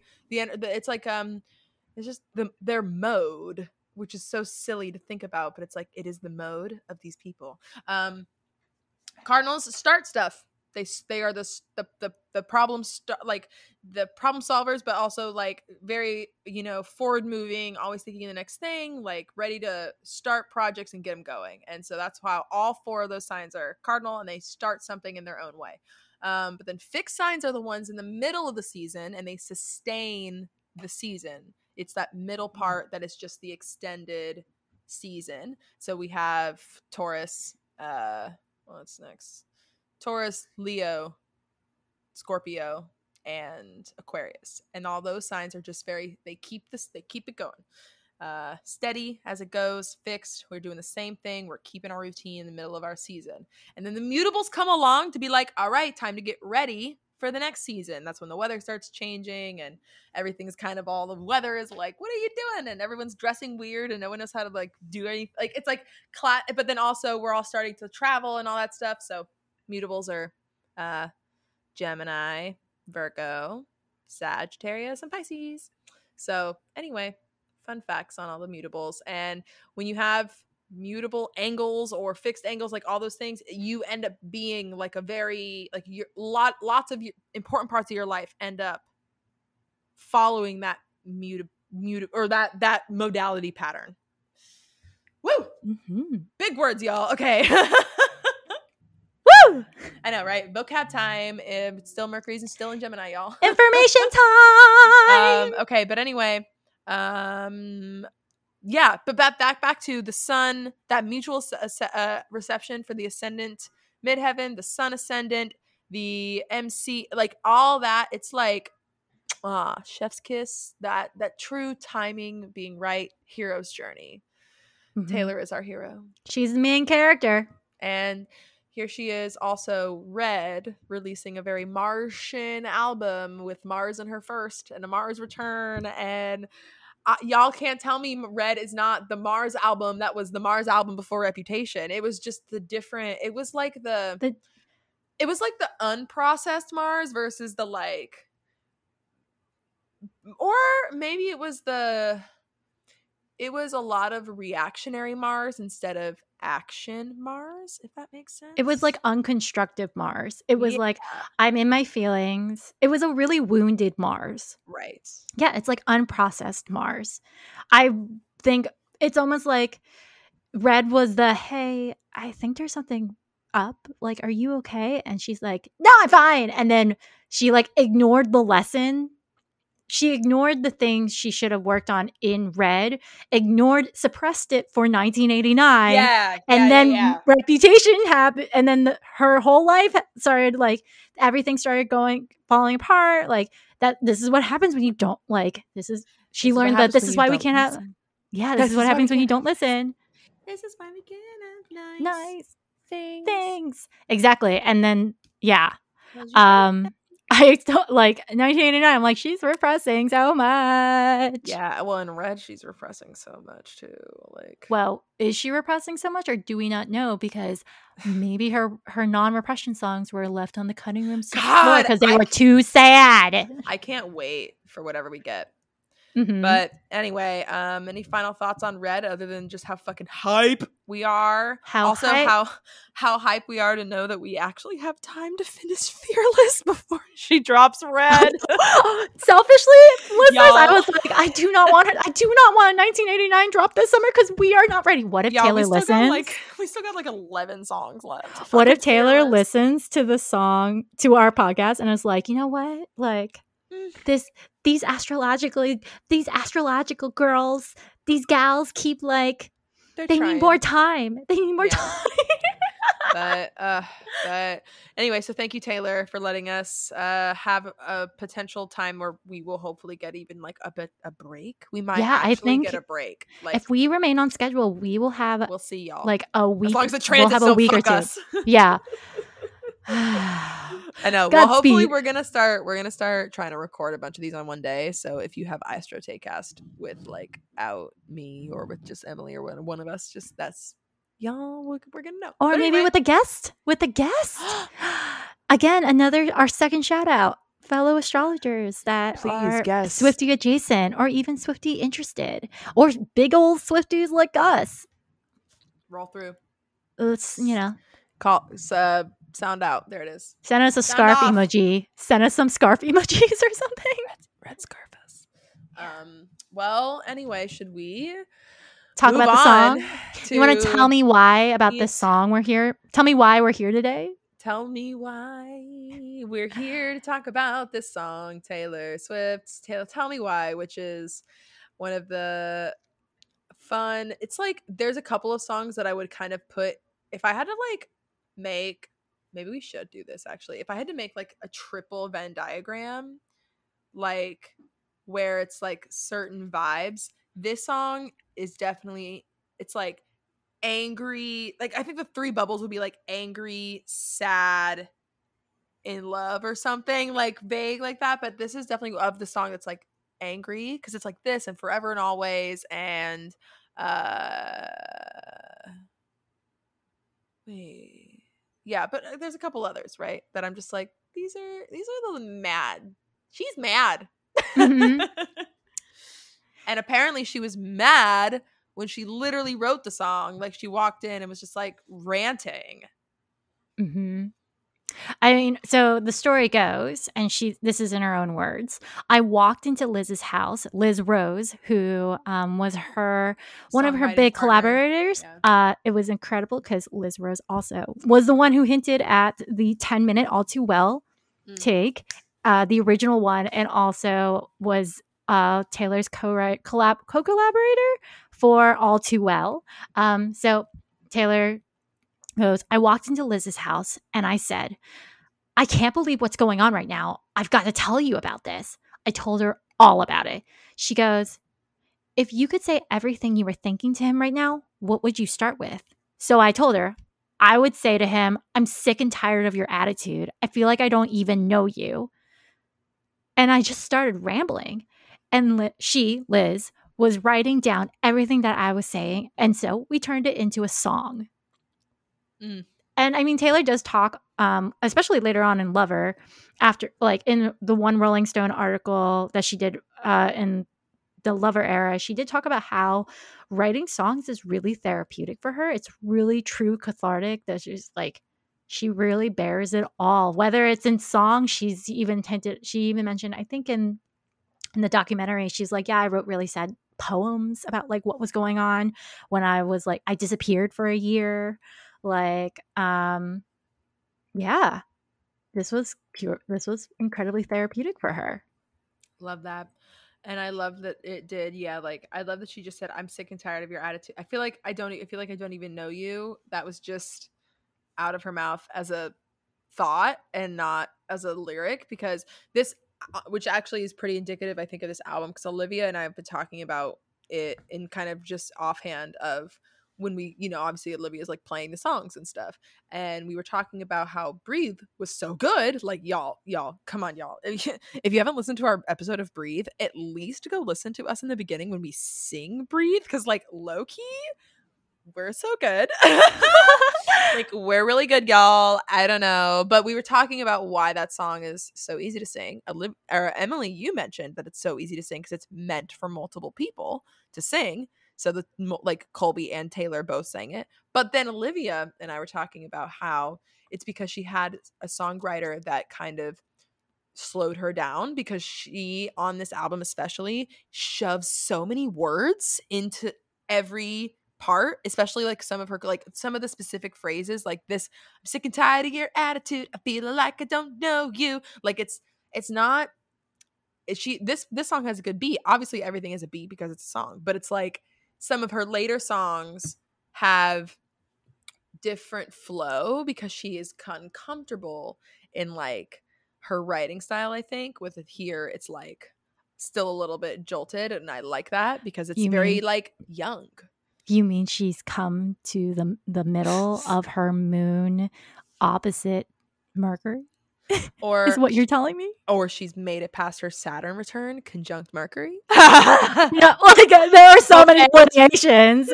both and Uh, Both yeah, and. literally but yeah exactly like she because i mean because obviously folklore at evermore too she's really good at getting it's she's singing a story instead of a true song like not everything always rhymes not everything always like has the same um like uh beat or uh She plays with really funky time yeah, signatures. yes time signature is what i was looking for in my brain it wasn't coming out Mhm. um so but with fearless it's like she does that too but it's a little like it all works but it's also a little like you could tell it's just a little edgier like a little like she's just like younger and she's like again this is just something she said out loud she didn't poetically write it she just said it and that's why i'm like wow both and a great great songwriting and then also like wow also feel like sh- liz Yeah. getting liz being able to just like translate I feel like she's always unintentionally speaking in very like lyrical words because I think of that Jimmy Yeah. Fallon, uh, that Jimmy Fallon um, interview where Mama Swift gave Jimmy Fallon like the clip of Taylor Swift after getting like eye surgery. Um, I think she got like LASIK or something, and like um mama swift was like don't cry. And like uh such a cancer moon problem of like your mom being like don't cry. And she's like i'm not crying. Starts crying over a banana. But at one point mama swift goes don't fall asleep because like because something with your eyes. And like taylor goes i'm not asleep. My mind's alive. Like that's how she talks. Oh my god she's so silly. But anyway uh, Yeah. So there's only one highlighted chart. Oh, wait, before we move on to the to a highlighted chart, the hidden message, Swifties, is guess I was fooled by your smile. the it's like she's so angry, but then also like she has some great barbs when she's angry. Like uh, my favorite barb of hers is in Forever and Always when she's like, "Was I out of line? Did I say something w- way too honest to make you run and hide like a scared little boy?" boy the way she says that line, I'm like, oh my god, if I was Joe Jonas, I would literally want to sink into the seat into my seat right now. also liam and y'all are scared little boys i'm just saying okay anyway, Anyway. so moving on to the highlighted. There's really only one highlighted. Tell me why chart uh, event chart that I wanted to bring up. Taylor surprise performed "Tell Me Why" on the Red Tour on September 7, 2013, in St. Paul, Convenient. Minnesota. So convenient. So we don't have an exact time chart because unfortunately, know, whatever. live tweeting wasn't really a thing in 2013 like it was when she did a surprise performance in 28 in 2018 for reputation for the rep, for the rep tour so i've only pulled transits for taylor for that day for september 7 2013 um shannon what do you, want to take it away what are your thoughts I mean, Saturn North Node conjunction in Scorpio and their first. I'm trying to understand. Like, I'm trying to think of why. Like, so I guess so. She was doing this kind of thing where she would do. You know, she, everybody always performs one or two old songs on any kind of current tour, like any artist does. But Taylor would do this where specifically where she'd just pick a couple and she'd spread them out, and she never really does it again. Uh, so this being said, I think Oh well, Sun right on her midheaven is nice. Mm-hmm. Jupiter, Jupiter though on her Chiron, and she's digging up that old wound. But to party and kind of scream about it at a show at the in the in front of her fans, and a lot of the fans too love. This is probably also big fan service, right? Like yeah this is the OG fan shout out, like any any artist, right? But especially Taylor, when you have such a deep catalog. You know, you're on the Red tour. You're playing an album from two a song from two albums ago that wasn't even the single off of the album or anything. So it's nice fan service with that Mercury too in the 11th. Sun in the 11th. Mars. Wait, I love how in the 10th house Mars in the That's what I was 10th clocking. almost at the exact spot that the announcement of Red is. I wonder if we, when we get to the re- when we do our red era, I think we should watch where Mars goes. Yeah, Just based off of this, like for we sure. should see like were there like significant events happening during a Leo Mars transit? I'm now wondering. Um, Yeah, interesting. good point though on Mars. And also because of her Mars return, both that and both and. Yeah, But- both and. I mean, and also, oh, here's her Pluto Mercury transit. Ooh, here we go. So Pluto is at nine and Mercury is at eight. Yeah. So this is so the red.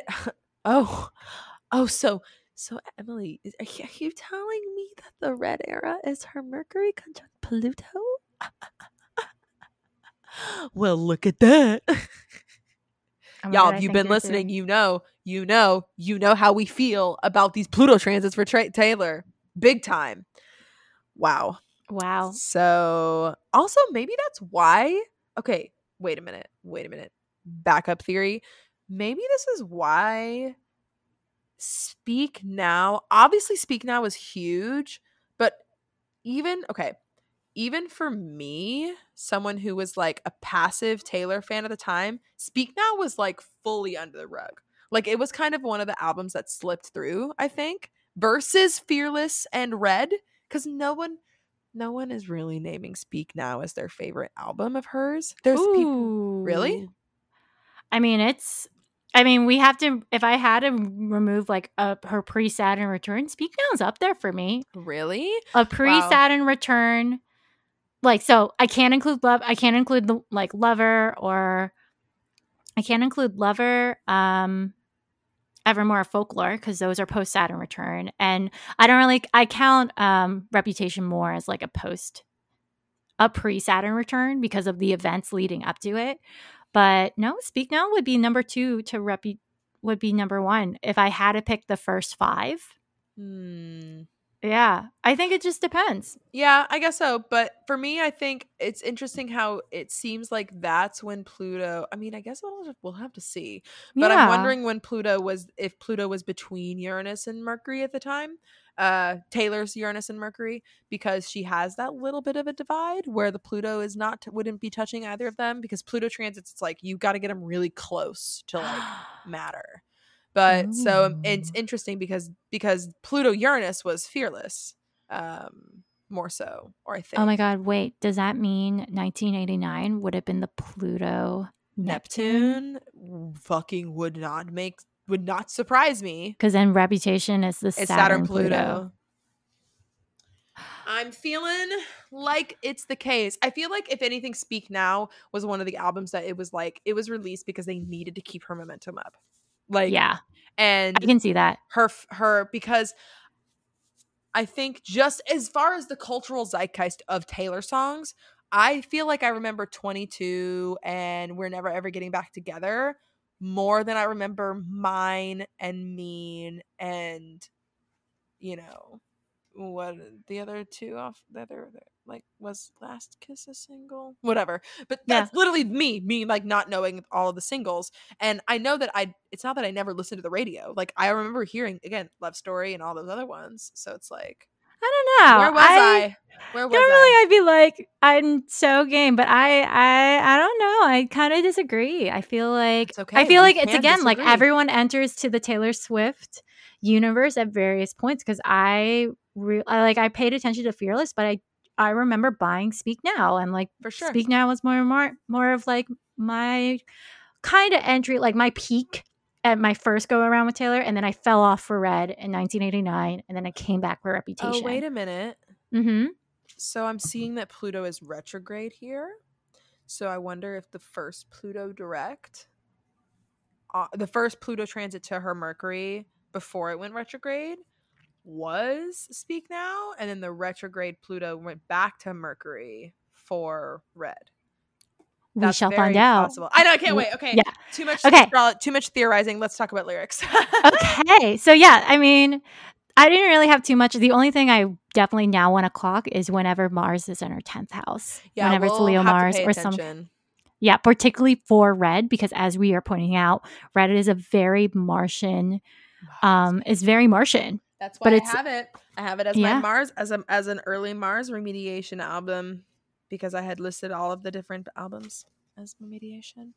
Oh my god, wait, what if what if red is the Mars is Mars remediation when she's not honoring her moon? Like she's honoring her moon. Like one of the what reputation is like oh, I don't even know how to say it. It's like Well, they're think both different if sides of Mars. Well, I mean, Mars. Okay, this one. How about this? Uh, this album is very much Mars, kind of on its own, just like flailing around Mars vibe. Whereas Reputation is fucking Mars, Saturn, Pluto. It's like all of them at once. That Mars Pluto vibe of of Reputation is really strong. Those outers, I think, give that one more influence versus Speak Now, which is just Mars all over. you mean You know what I mean? I mean red, yeah. Uh, which is yeah, r- Mars all over the place, just like doing whatever she wants. like an untethered Mars, but it's not even. Or also, is it less involved pre Saturn? Is it Yeah. pre Saturn Mars remediation versus post Saturn post Saturn return remediation? that. Also that. Okay. Um. All right. So moving on, we are gonna play on the nose astrology for "Tell Me Why." Um.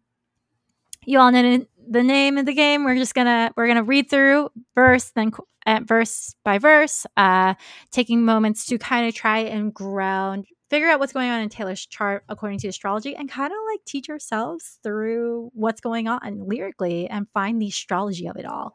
So, all right, first one, let's go. Okay, Hell yeah. I took a chance. I took a shot. And you might think I'm bulletproof, but I'm not. You took a swing. I took it hard. And down here from the ground, I see who you are. Mhm. so, uh, Mars, hello, Mars. Hello, Mars. Nice to see you. I feel like we haven't seen you in any of her songs so far. Like, we don't get to talk a lot about her Scorpio Mars, but I was listening to the song a little bit earlier today and I was really thinking about it and I was like, wow, there's more Mars here than in other songs. And this is, I mean, I mean, we're talking about fighting, literal physical fighting, and like, I mean, she's talking about taking a shot and the bullets and swinging and from hitting, hit, looking from the ground. Like, it's just like knock her down. I I can't you know what's fascinating? So yes, I agree with all of the Mars. And down here from the ground, I see who you are. Her Saturn is at the bottom of her chart, looking up. and her IC. No, just kidding. It's not. Her IC is ruled by Jupiter. Um, Yeah. but but her fourth house, aka the true bottom of her chart, is ruled by Saturn too. Like Yeah. so real. Wow. Yeah, like these. So that's what I was taken aback by. It was like down here from the ground, I see, and down here from the ground, I see who you are. It's both like, yes, Mars, it's a fight, but the I now realize who you are. I understand. She's she, and this is something she's she talks a lot about in other songs. Like, um, she talks about how being like at her lowest points is when she realizes who is actually around her Yeah. Yeah. she realizes truths that are important to her when she's at her lowest point. It's never, you know, my life is great and I learned something new and great and I can keep on going. It's always a rock bottom is when she can finally see clearly. It's like uh clean rain came pour rain came pouring down and I was drowning. That's when I Uh-huh. could finally breathe. Right.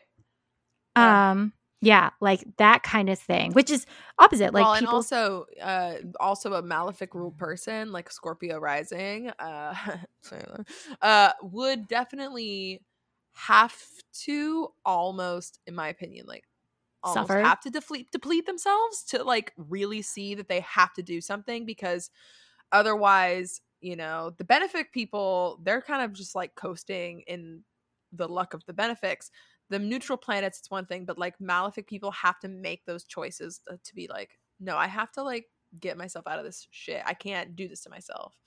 So taylor with the mars Scor- mars in the first and scorpio rising and all that it's just like Mhm. right up front but I think that might be one of my that's my front runner. You took a swing, I took it hard, and down from the ground I see who you are might be one of my front runners. i love it I love it. all right short Okay. little short little it's funny she has the shortest verses in this and long chorus She really had a lot to say. yeah She really had a lot to say. I'm sick and tired of your attitude. I'm feeling like I don't know you. You tell me that you love me, then cut me down. And I see I need you like a heartbeat. But you know, you got a mean streak. Makes me run for cover when you're around. Here's to you and your temper. Yes, I remember what you said last night. And I know that you see what you're doing to me. Tell me why. I'm just look. This has Scor like I know that you're thinking the Saturn stuff, but this really has Scorpio Mars written all over it to me. She is like, she is. So Scorpio placements, we all kind of know that they can be intense sometimes, but specifically when you know a Scorpio placement super well, and you're especially when you're dating them, and you and I have dated uh Scorpio stellium, so uh huh. Um, you definitely earn their trust deeply and they put a lot into making sure that you are both trustworthy and also you know can handle whatever they've got. So at this point you can tell taylor is like what? Did you what the heck? Like i um i it's just like makes me run for cover but here's to you and your temper. Yeah i y- literally the yes i remember what you said last night is so scorpio because it's like oh yeah you think that i wasn't paying attention and i wasn't gonna remember? No i remember it all. I remember everything which is also a cancer moon thing and also a virgo midheaven thing. Like all of those three signs together cancer virgo and scorpio are like the trio of the memory keepers of this of the whole zodiac I think- because uh, yeah. I mean, what your explanation? I'm now realizing I was like, it's kind of offensive to tell Taylor that like you don't remember that correctly because like of all people to say you're misremembering, like trying to gaslight her on like what happened. good luck Like, no wonder why the Kim the phone call incident was so traumatic. Like, she is someone who always has the fucking receipts, and no one believed her. the receipts are so important to any Scorpio person and not only having them but keeping them forever. I mean, we already know Taylor keeps everything. Like she has obviously all these diaries, all of these she probably has all of her social media archived somewhere. We just think it's gone. Like, you know what I mean? Like she is she keeps everything. The reason she's showing me all oh my god, all of the pictures on all of her videos and shit now for the Fearless era. It's like it's wild. So that Mhm. whole this whole um yes, I remember that what you said last night uh is just magical peak Scorpio Scorpio, Cancer. Honestly, this could be definitely a Mars trine moon moment too. Like Mhm. Mars trine that Mhm. Cancer moon. Um, but I also because they're yeah, working course- together and it's like a natural flow state.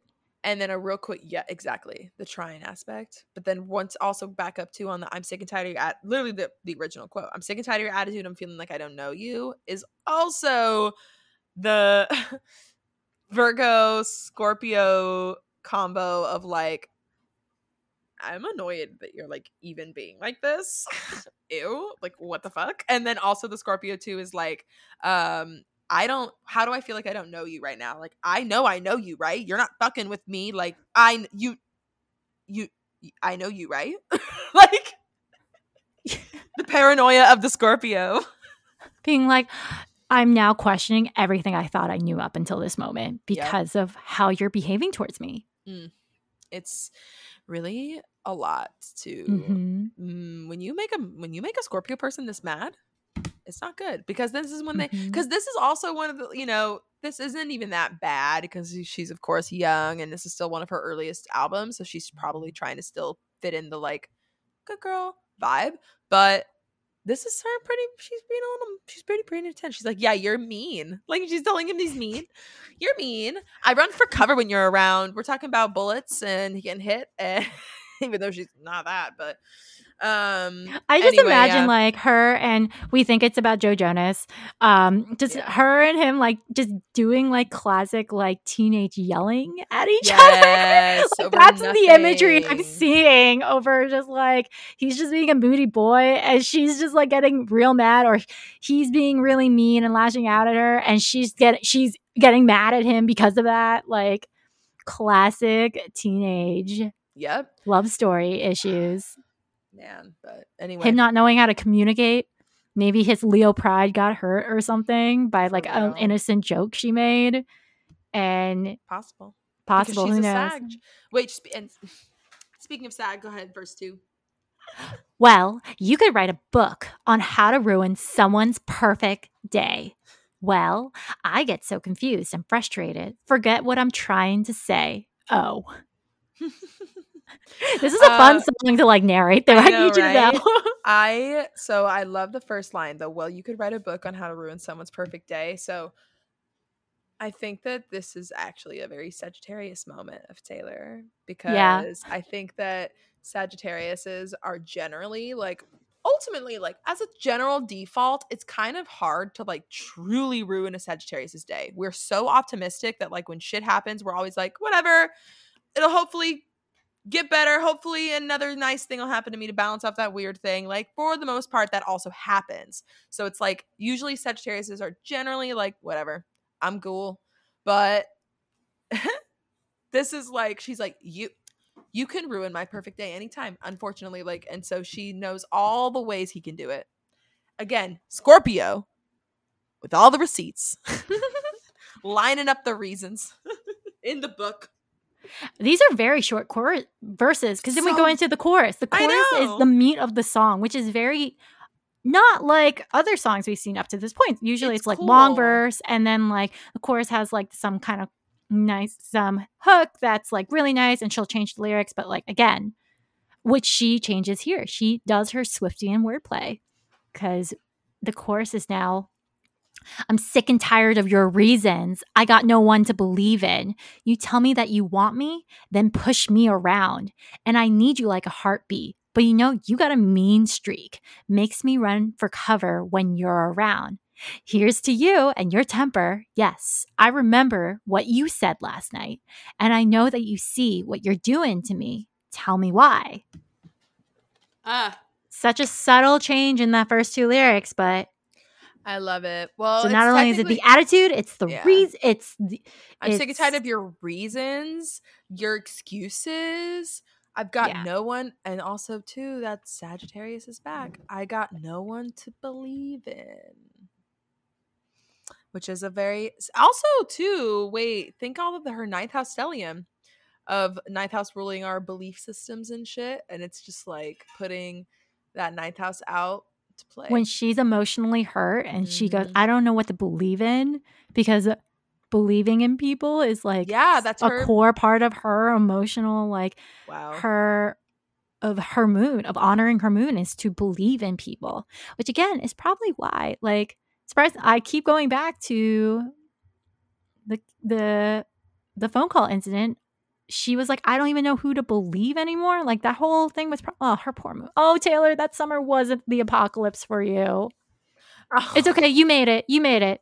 We we're here. We're here. It's okay.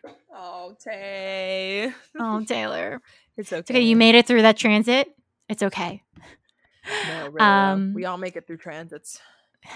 Ugh. we all try. All I know, right? to the bridge All right. Yeah, I got no one to. Which- oh, yeah, similar continuing the verse um continuing the verse pattern of being Super short. yeah four lines why why do you have to make me feel small so you can feel whole inside why do you have to put down my dreams so you're the only thing on my mind I love this bridge because I love that lyric. I love why do you have to put ma- down my dream so you're the only thing on my mind? It's like that perfect like ninth house third house opposition again because if if we're thinking about it the third house is would be the he's the only thing on your mind or maybe even the seventh house but like the third house is our personal and also where her mercury is aka her Mhm. brain what she thinks about um but the ninth house is the industry and the, the, the her life and her cancer placements and it's just like wild but i also think too even then the sagittarius is the dreamer and she's got her pisces i see it's like she is actively and i love that she does this isn't the, the first this is not the first time she mentions it in fuck what song? But she mentions um putting down her dreams in another earlier song on fearless. I'm trying to think Yeah. of what it one it is but um but talking about how her dreams are wait is it it's in white horse. Yeah. At the end of white horse. I was a dreamer before you let me Yeah. down. Uh-huh. And so it's like she now it's like this this other the martian side of that of like why are you putting down my dreams? You're making me feel small. And i love too a mars mars in the first house she's like no you're not no one can make me feel small. I'm i'm mars yeah. I also like sonically what happens is the song slows down because up until this point it's like charge, charge, charge. And then the bridge happens. She goes, Why do you have to make me feel small? yeah she's like dragging it's it the first time it's like a brief pause before she's like I it kind of probably mimicked the songwriting experience. She's like, she's telling Liz everything that just happened. She's like, I cannot believe this happened, blah, blah, blah, blah. And then Liz goes, What asks the question of like, what would you put in the song? It almost mimics the way the song was born, is is it uh is reflected in the pace of the song itself. yeah Mm-hmm. no i totally get it and i love i i love how taylor does that in a lot of songs playing with gee a capricorn mercury playing with time time, Time? signature tempo gasp and not even tempo because it's not a true tempo change it's like but it's just a it's a um It's like a instead respite. of being yeah well it, yeah and it's like instead of being instead on like on every downbeat it's like long why do you have to put like she she puts all this emphasis it's like longer whole half notes you it's a what mean? whale. It's just like, why are you being like this? I can imagine her just like recording it in a studio with her arms out, like, why? Yeah, just just like getting into it. I hope so. I hope these people get into the songs when they record. You know what them, this song is reminding me of? Um, there's this bit, this interview. I think it's on Seth Meyers where Leslie Jones is like watching. Uh, it's uh, it's what she's watching Game of Thrones with Seth Meyers, so they're reacting together. And she talks about how Varys is Oh, like that guy who always does you dirty, and you're always like, why? Why did you do me dirty? And he's just like, Uh. And she's like, why? That's like the image of like I'm imagining is Leslie Jones being like, why? Why would you do this to me? Yeah. that's that's and I mean like because that's essentially what Taylor Swift is, is like yelling at throughout this entire song is being like why why are you being this way what did I do wrong why is this my problem why what's what's like blah blah blah Mars Yep. yep Well, All right. But okay, so as far to as the these lyrics, yeah, it's, I, it's hard for me to decide. Yeah, I was like, wait, for the bridge, it's hard for me to decide though on any lyric. But I feel like it's why. Why do you have to put down my dream? So you're the only thing on my mind. Is that Sagittarius second house? I think a lot. Yeah, and then that why do you have to make me feel so small so you can feel whole inside is her first house Mars. yes, yep, Yep. yep. Yeah. Wow, love the whole bridge getting a getting a highlight. I think that's just a first house thing cuz like, yeah, you know, your first house can kind of give you an idea of like the magnitude of your presence, I want to oh, say. I mean, like 10th house, you know, your mid heaven is how others Mean- perceive you, but like your first house can kind of But the, is it's, like the ascent is how you step into the world. And Yeah. how you take yourself into everything and you take yourself into situations. Every being perceived is one thing, but she's she's trying to do that Mars thing. She's trying to put her foot down here. Put her Yeah. foot down and put herself first. be like Tell me why. You can't also being malefic rule uh, this is just a random delineations i'd love to see if you agree she's like you can't push me around i already push myself around Literally, I'm already my own worst critic. I'm a Virgo midheaven bitch. you can't push me around i already do that Literally. okay, so the chorus goes back to the original chorus wordplay. It's I'm sick and tired of your attitude, feeling like I don't know you. You tell me that you want me, then cut me down. I'm sick and tired of your reasons. I've got no one to believe in. You ask me for my love, then you push me around. Yep. Here's to you and your temper. Yes, I remember what you said last night, and I know that you see what you're doing to me. Tell me why. And then she goes like, "Tell me why." Again, re- like uh, emphasizing just uh, the urgency Yeah. of being like, "Tell me why. Uh, why are you treating me like this? What are what are you doing?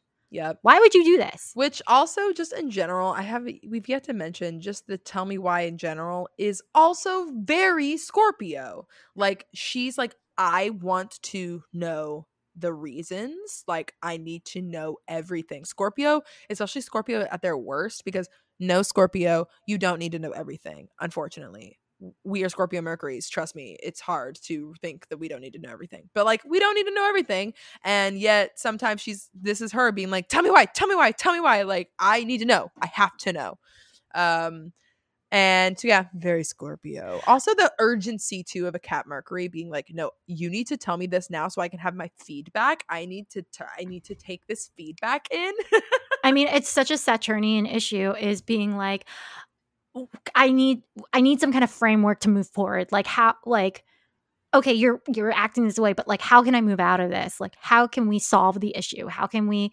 again also her Mercury her Capricorn stellium, the the the the Capricorn Mercury and Saturn is at the bottom of the chart. Once again, looking up at the person, Yeah. being like, Can you just tell me what I'm supposed to do? Yeah, can you just tell me what I should be doing to fix this? Because like I'm at my wits' end. yeah So it's yeah.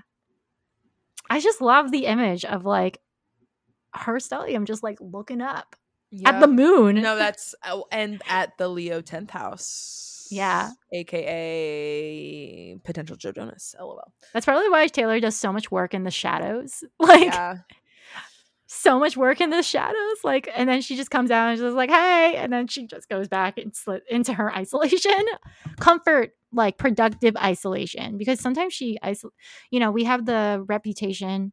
I disappeared for a year. That was like emotional healing, but then sometimes she disappears. Like Swifties get nervous when she's quiet on social media because we're like, oh no, she's working on something. yep something's happening Um, okay, and then the outro is I take a step back. I let you go. I told you I'm not bulletproof. Now you know. I love the Scorpio Mars confession at the end. yeah, Love it now so you much. know. Yeah, it's uh, but also like it's the Scorpio. So I always say this about Scorpio risings and sometimes about Scorpio suns, but like really Scorpio rising, they present themselves like that they are to be afraid of, but they are actually the scaredy babies usually. And not to say like that in a bad, but like it's like a snake, literally. Hello, Taylor, but like it's like a snake, you know.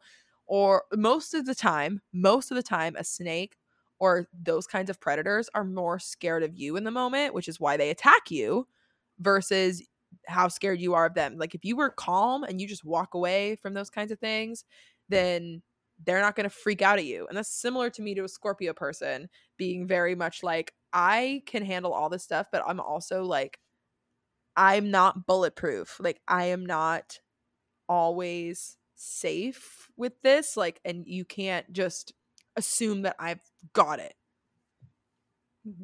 Ugh. The Scorp- Scorpio versus resilience. How much is too much versus the best amount? Like, uh, wow, very Dang. resilient. Ah. Also, just the push and pull. Like, at no point is Yeah. she's like, I'm throwing in the towel until the very end, which is again that push and pull of that first and seventh house of being Yeah. like seventh house. I say this, this is a self drag as Uh, yeah, as right. seventh house, someone who has significant seventh house placement, seventh house people who charts that have more of an emphasis on the seventh house tend to have an, an issue of centering the other person and not centering themselves. Um, as opposed to first house, strong first house placements may run into issues of centering themselves and not thinking about how their behaviors is is active is affecting the people around Right. them. So it's like that push and pull. Um, so here her Mars is like, I really like the way this this kind of push and pull. Like she's she's like, tell me why. Like some of, the- um, like tell me why is like her trying to fix a problem that like that of someone else. Like she's Yeah. not center. She's centering him in a way that isn't to her detriment. right. If, does that make sense? Yeah, I mean, she's she's like she's actively releasing. She's choosing the release instead of choosing, you know, to stick around or to make him be the one to to end it. You know, she's like, no, I'm letting go. I'm walking away. Good for Wow. you, Tay. And then they become friends like decades later. And she goes on Ellen and it's just like the mouthiest, the most teenage rebellious thing I ever did was putting Joe Jonas out on blast on your show. Oops. She My really bad. just wanted to. She just really wanted to do it. I understand. Like that's a moment too of probably like her publicists probably told her not to, which is why she was like, I'm rebelling. Haha. Oh, I uh I I believe I have the chart. So maybe for another Astro Taycast, Wow, when there's that. a little bit of a lull, we'll revisit that iconic wow. Chart. Oh no, that's actually I because I did I listeners, Mhm. I I'm so Saturnian, such an extensive planner. Um, we are going to cover that the that chart for that interview on Forever and Always. Ah, wow. Perfect. Yeah. Ah, well, all right. So, Okay. what do we want to pick? What is your pick? There's a lot of good ones. Oh, this is a good one. one. A lot of meat to this song, which is funny because like pre this episode sitting down to talk to you about this song, I was like, "Oh, tell me why it's nice," but I didn't like listen and sit with the like. I, I always yeah. like blend "Tell It's a Me Why" with "You're Not a- Sorry." It's a middle, middle track. Yeah. Yeah, but this is a meaty song in hindsight. Yeah. There's a lot Um, going on. I mean, that bridge is really good. I know. I would say the bridge is up there. well, you could write a book on how to ruin someone's perfect day. Astrology aside is such a good I insult. know, It's like- such a good barb. good as shit. Um Yes, I Um, remember what you said last night. Scorpio rising Mars. You took a swing, I took it hard. And down here from the ground, I see who you are. Is Cap Saturn. Oh. Hmm. I feel like I'm between two that are essentially the same thing, like both a Scorpio rising thing, but I'm in between the yes, I remember what you said last night line and the and essentially the bridge. Oh, I'm stuck on, well, you could write a book on how to ruin someone's perfect day because it's just so good. I know. Um, well, you could write a book on how to ruin someone's day, especially because the chart, this album is dropping. This wasn't a hit single. That means the song was dropped in Scorpio season. yeah. Um, in Scorpio season, like, so her like Mars is like being her Mar- her Is like so angry. Mars is being highlighted right now. Um And the song is just, it really is. Like, the song just screams Mars overall. Like, there's more Yeah. things that we've mentioned of Mars than anything else. And so that's where I'm I think it's- in. I'm I'm gonna pick my I'm gonna do my pick. Okay. Why do you have to make me feel small so you can feel whole inside? Yeah, I feel like that's the one. That's the one. It's really, really, really good. A really good first house moment. A really good Scorpio. The even the water too. Like water Mars are even though it's a domicile, it's still, still watery. Still watery. She's a watery bitch like the, like us. But the, but the runner, the runner up for sure is. I feel like for me, it's yes. I remember what you said last night. Just because I love when she says it, because she kind of says it in a little sassy, like, "Yeah, yes, I Oh. remember." I I my second choice is well, you could write a book on how to ruin someone's perfect day, and then the third is. Um, you took a swing, I took it hard, and down here from the ground. I see who you are. I like how I pick all of the more Saturnian sounding Every um, time. every time lyrics, and you're like, no Mars, and I'm like, I don't want to interact with our Mars. I don't like. No, this Mars song is so good.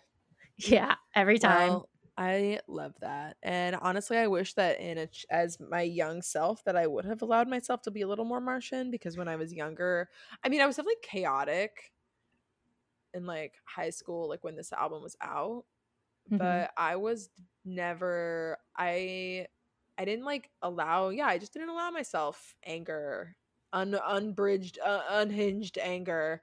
I would be angry internal. That's very good. It's just very Cancer Mars of us to to be- yeah, I have to the be same internally problem. anger and and to never really let out your anger and i would let out my anger in dumb ways like fucking social media or tumblr or sad movies or whatever like it's just instead of It just feeling the feelings and also when i was angry it was like psycho i was like screaming in the phone and stuff big temper props Wow. And it's fascinating because, like, I have a similar story of struggling with anger, but it always, it was really hard for me to externalize my anger. I really internalized it.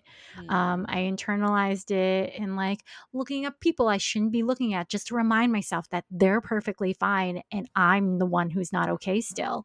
Um, to uh, like, like it was like more of like, how do I make myself feel even worse? Was how I exhibited a lot of anger. And then when I finally hit the breaking point, I had to have like per- such a Saturn. I had to have permission Oof. to show my ugly, nasty side, which is why I would only do it in the comfort of my home where Yep. no one could see it. Like Cancer when someone's like, "You can be as angry as you want with me," like I will not judge. I, it's like opening the. Fl- it's like opening the floodgates. I'm like, like I can. I like. I very seldom like scream and yell like hey fuck you! The only time i do is when someone's insulting someone i love. So it's both a combination of the way I have been socialized as a as a as a as a presenting woman and as a woman and as a brown girl um and also like my cancer my freaking cancer mars retrograde opposite our venus which is even hard because at least i don't know if it's the case for you shannon but for me one of the reasons why i struggle so much with externalizing anger is because I'm so worried about hurting someone else. So it's Me like I almost only want to externalize my anger in a contain like I our friend Val has been like, I feel like you would really benefit from one of those smash rooms. And I it has not left my brain ever since because I was like, I think you're right. I think That'd I be so I fun. that would be so fun. I, because the only time the times i do externalize it is usually in the contained i just start screaming like screaming bloody murder.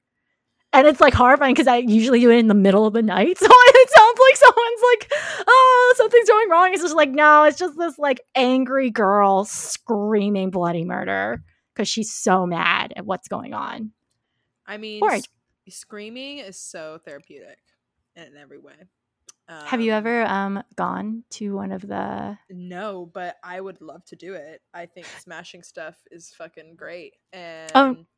uh, I would be down. Well, no. Um, sorry. Before I, I, I know I interrupted, so that's oh, something. you're good. Oh, okay. Um, something that my childhood best friend Chelsea and I were trying to do was when when I was visiting her, um, we went to one of like where the subway like is overpasses, Mhm. and when the subway goes over, you scream. Oh yes. So I yes, or go to um, like a tunnel where it's the same thing. You, scream. Yeah, yeah, yeah, yeah. Have you seen the bold type? That's exactly where the brain comes, and I love the bold type. The first, Um, uh, first episode. first episode and i've that's something i want i was like dang i wish i could do that more often Well, fuck it. Let's yeah it. well that's what you could do that's what we could all do um we all deserve to let out our our screams. yeah anger can, And- is a construct can be a constructive And it's funny how you you earlier were mentioning it with like in the first and seventh vibe of of um when you when you let your anger, you're afraid of hurting people. I am the same way. Uh, I don't like to be angry people because I don't like to think about them being hurt by me being angry. But the times that I have unleashed my anger at people is when I've hit that point of like, no, it doesn't matter. We're done here. And I know that like me yelling at you in this moment is probably gonna even further push it, but I can't help it. And I no longer it's like it's like that flip Wow. switches of being like, I can let it out because I know that if I hurt your feelings, it's because I probably want to. Like, and honestly, that's not talk. yeah. That's like not great. And I don't do that Yeah. anymore. Like, I don't have temper like that. I don't have because like this mm-hmm. was whew, this was college. Like, ooh, Yeah. there was multiple times that I could think of myself just being like screaming at room, a roommate or screaming in the streets at an ex or a lot of shit. So Wow. that's so it, that's interesting because when i hit that breaking point because one of the reasons why i struggle with anger is, is because i'm worried about the, the other person because i'm constantly being like well this is what they're going on right now so it's really not fair for you to be angry at them emily because this like xyz is going on in their life like i i'm i really am believing all, every reason in the book which is Yeah. um which and it's fascinating because when i hit the i just go you know what? It doesn't even matter. It doesn't even matter. It does matter but that doesn't negate the harm that they're hurting the way they're hurting me. Like i hit the point of being like but like who's looking out for me? Versus you are like i'm going to i'm using this anger to let them know that they're hurting me and they're it's their problem Yeah. now versus mine is like you don't even know this is my problem because you're not thinking about me the way i'm thinking about you woo i love knowing that we have different sects of light I was gonna because- say because that's so Saturn versus mine was so Mars. but we, you know, wow. Wow. All right. Well, on that All right. Let's uh time to time to roll out. We've been oh we've been at it for two hours. Okay, wait. Okay, Wow, we're gonna do our little sign off. Uh, next week is gonna be "You're Not Sorry." yeah. So we'll hopefully fill up Astro Taycast so that because you're not sorry. I mean, do you do we have like charts for it or anything? Really? Um, let me check. I have, we have, We'll see.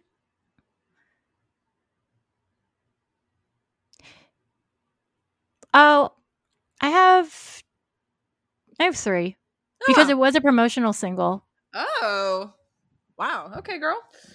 Wow, Taylor. Well, all right. But it was like a digital driven single. Like it wasn't like a radio single; it was a digital. Yeah. well. I'm All hyped. right. Um, but until then, uh, everyone follow us on Twitter at Twin Fire Signs underscore between fire and signs. Um, and then follow me at Astrology Chef. We mentioned this earlier. and if you want a guest, DM us. Yes, and follow me at Starry Eyed Data. And yes, if you want to join us, come come into our pit. Enjoy. Yes, come to the Swifty Pit. We are friendly and we love the stars here. So, um, in that no, on that note, Emily, love you. To the moon and to Saturn. Shannon, I love you to the moon and to Saturn. Bye. Bye.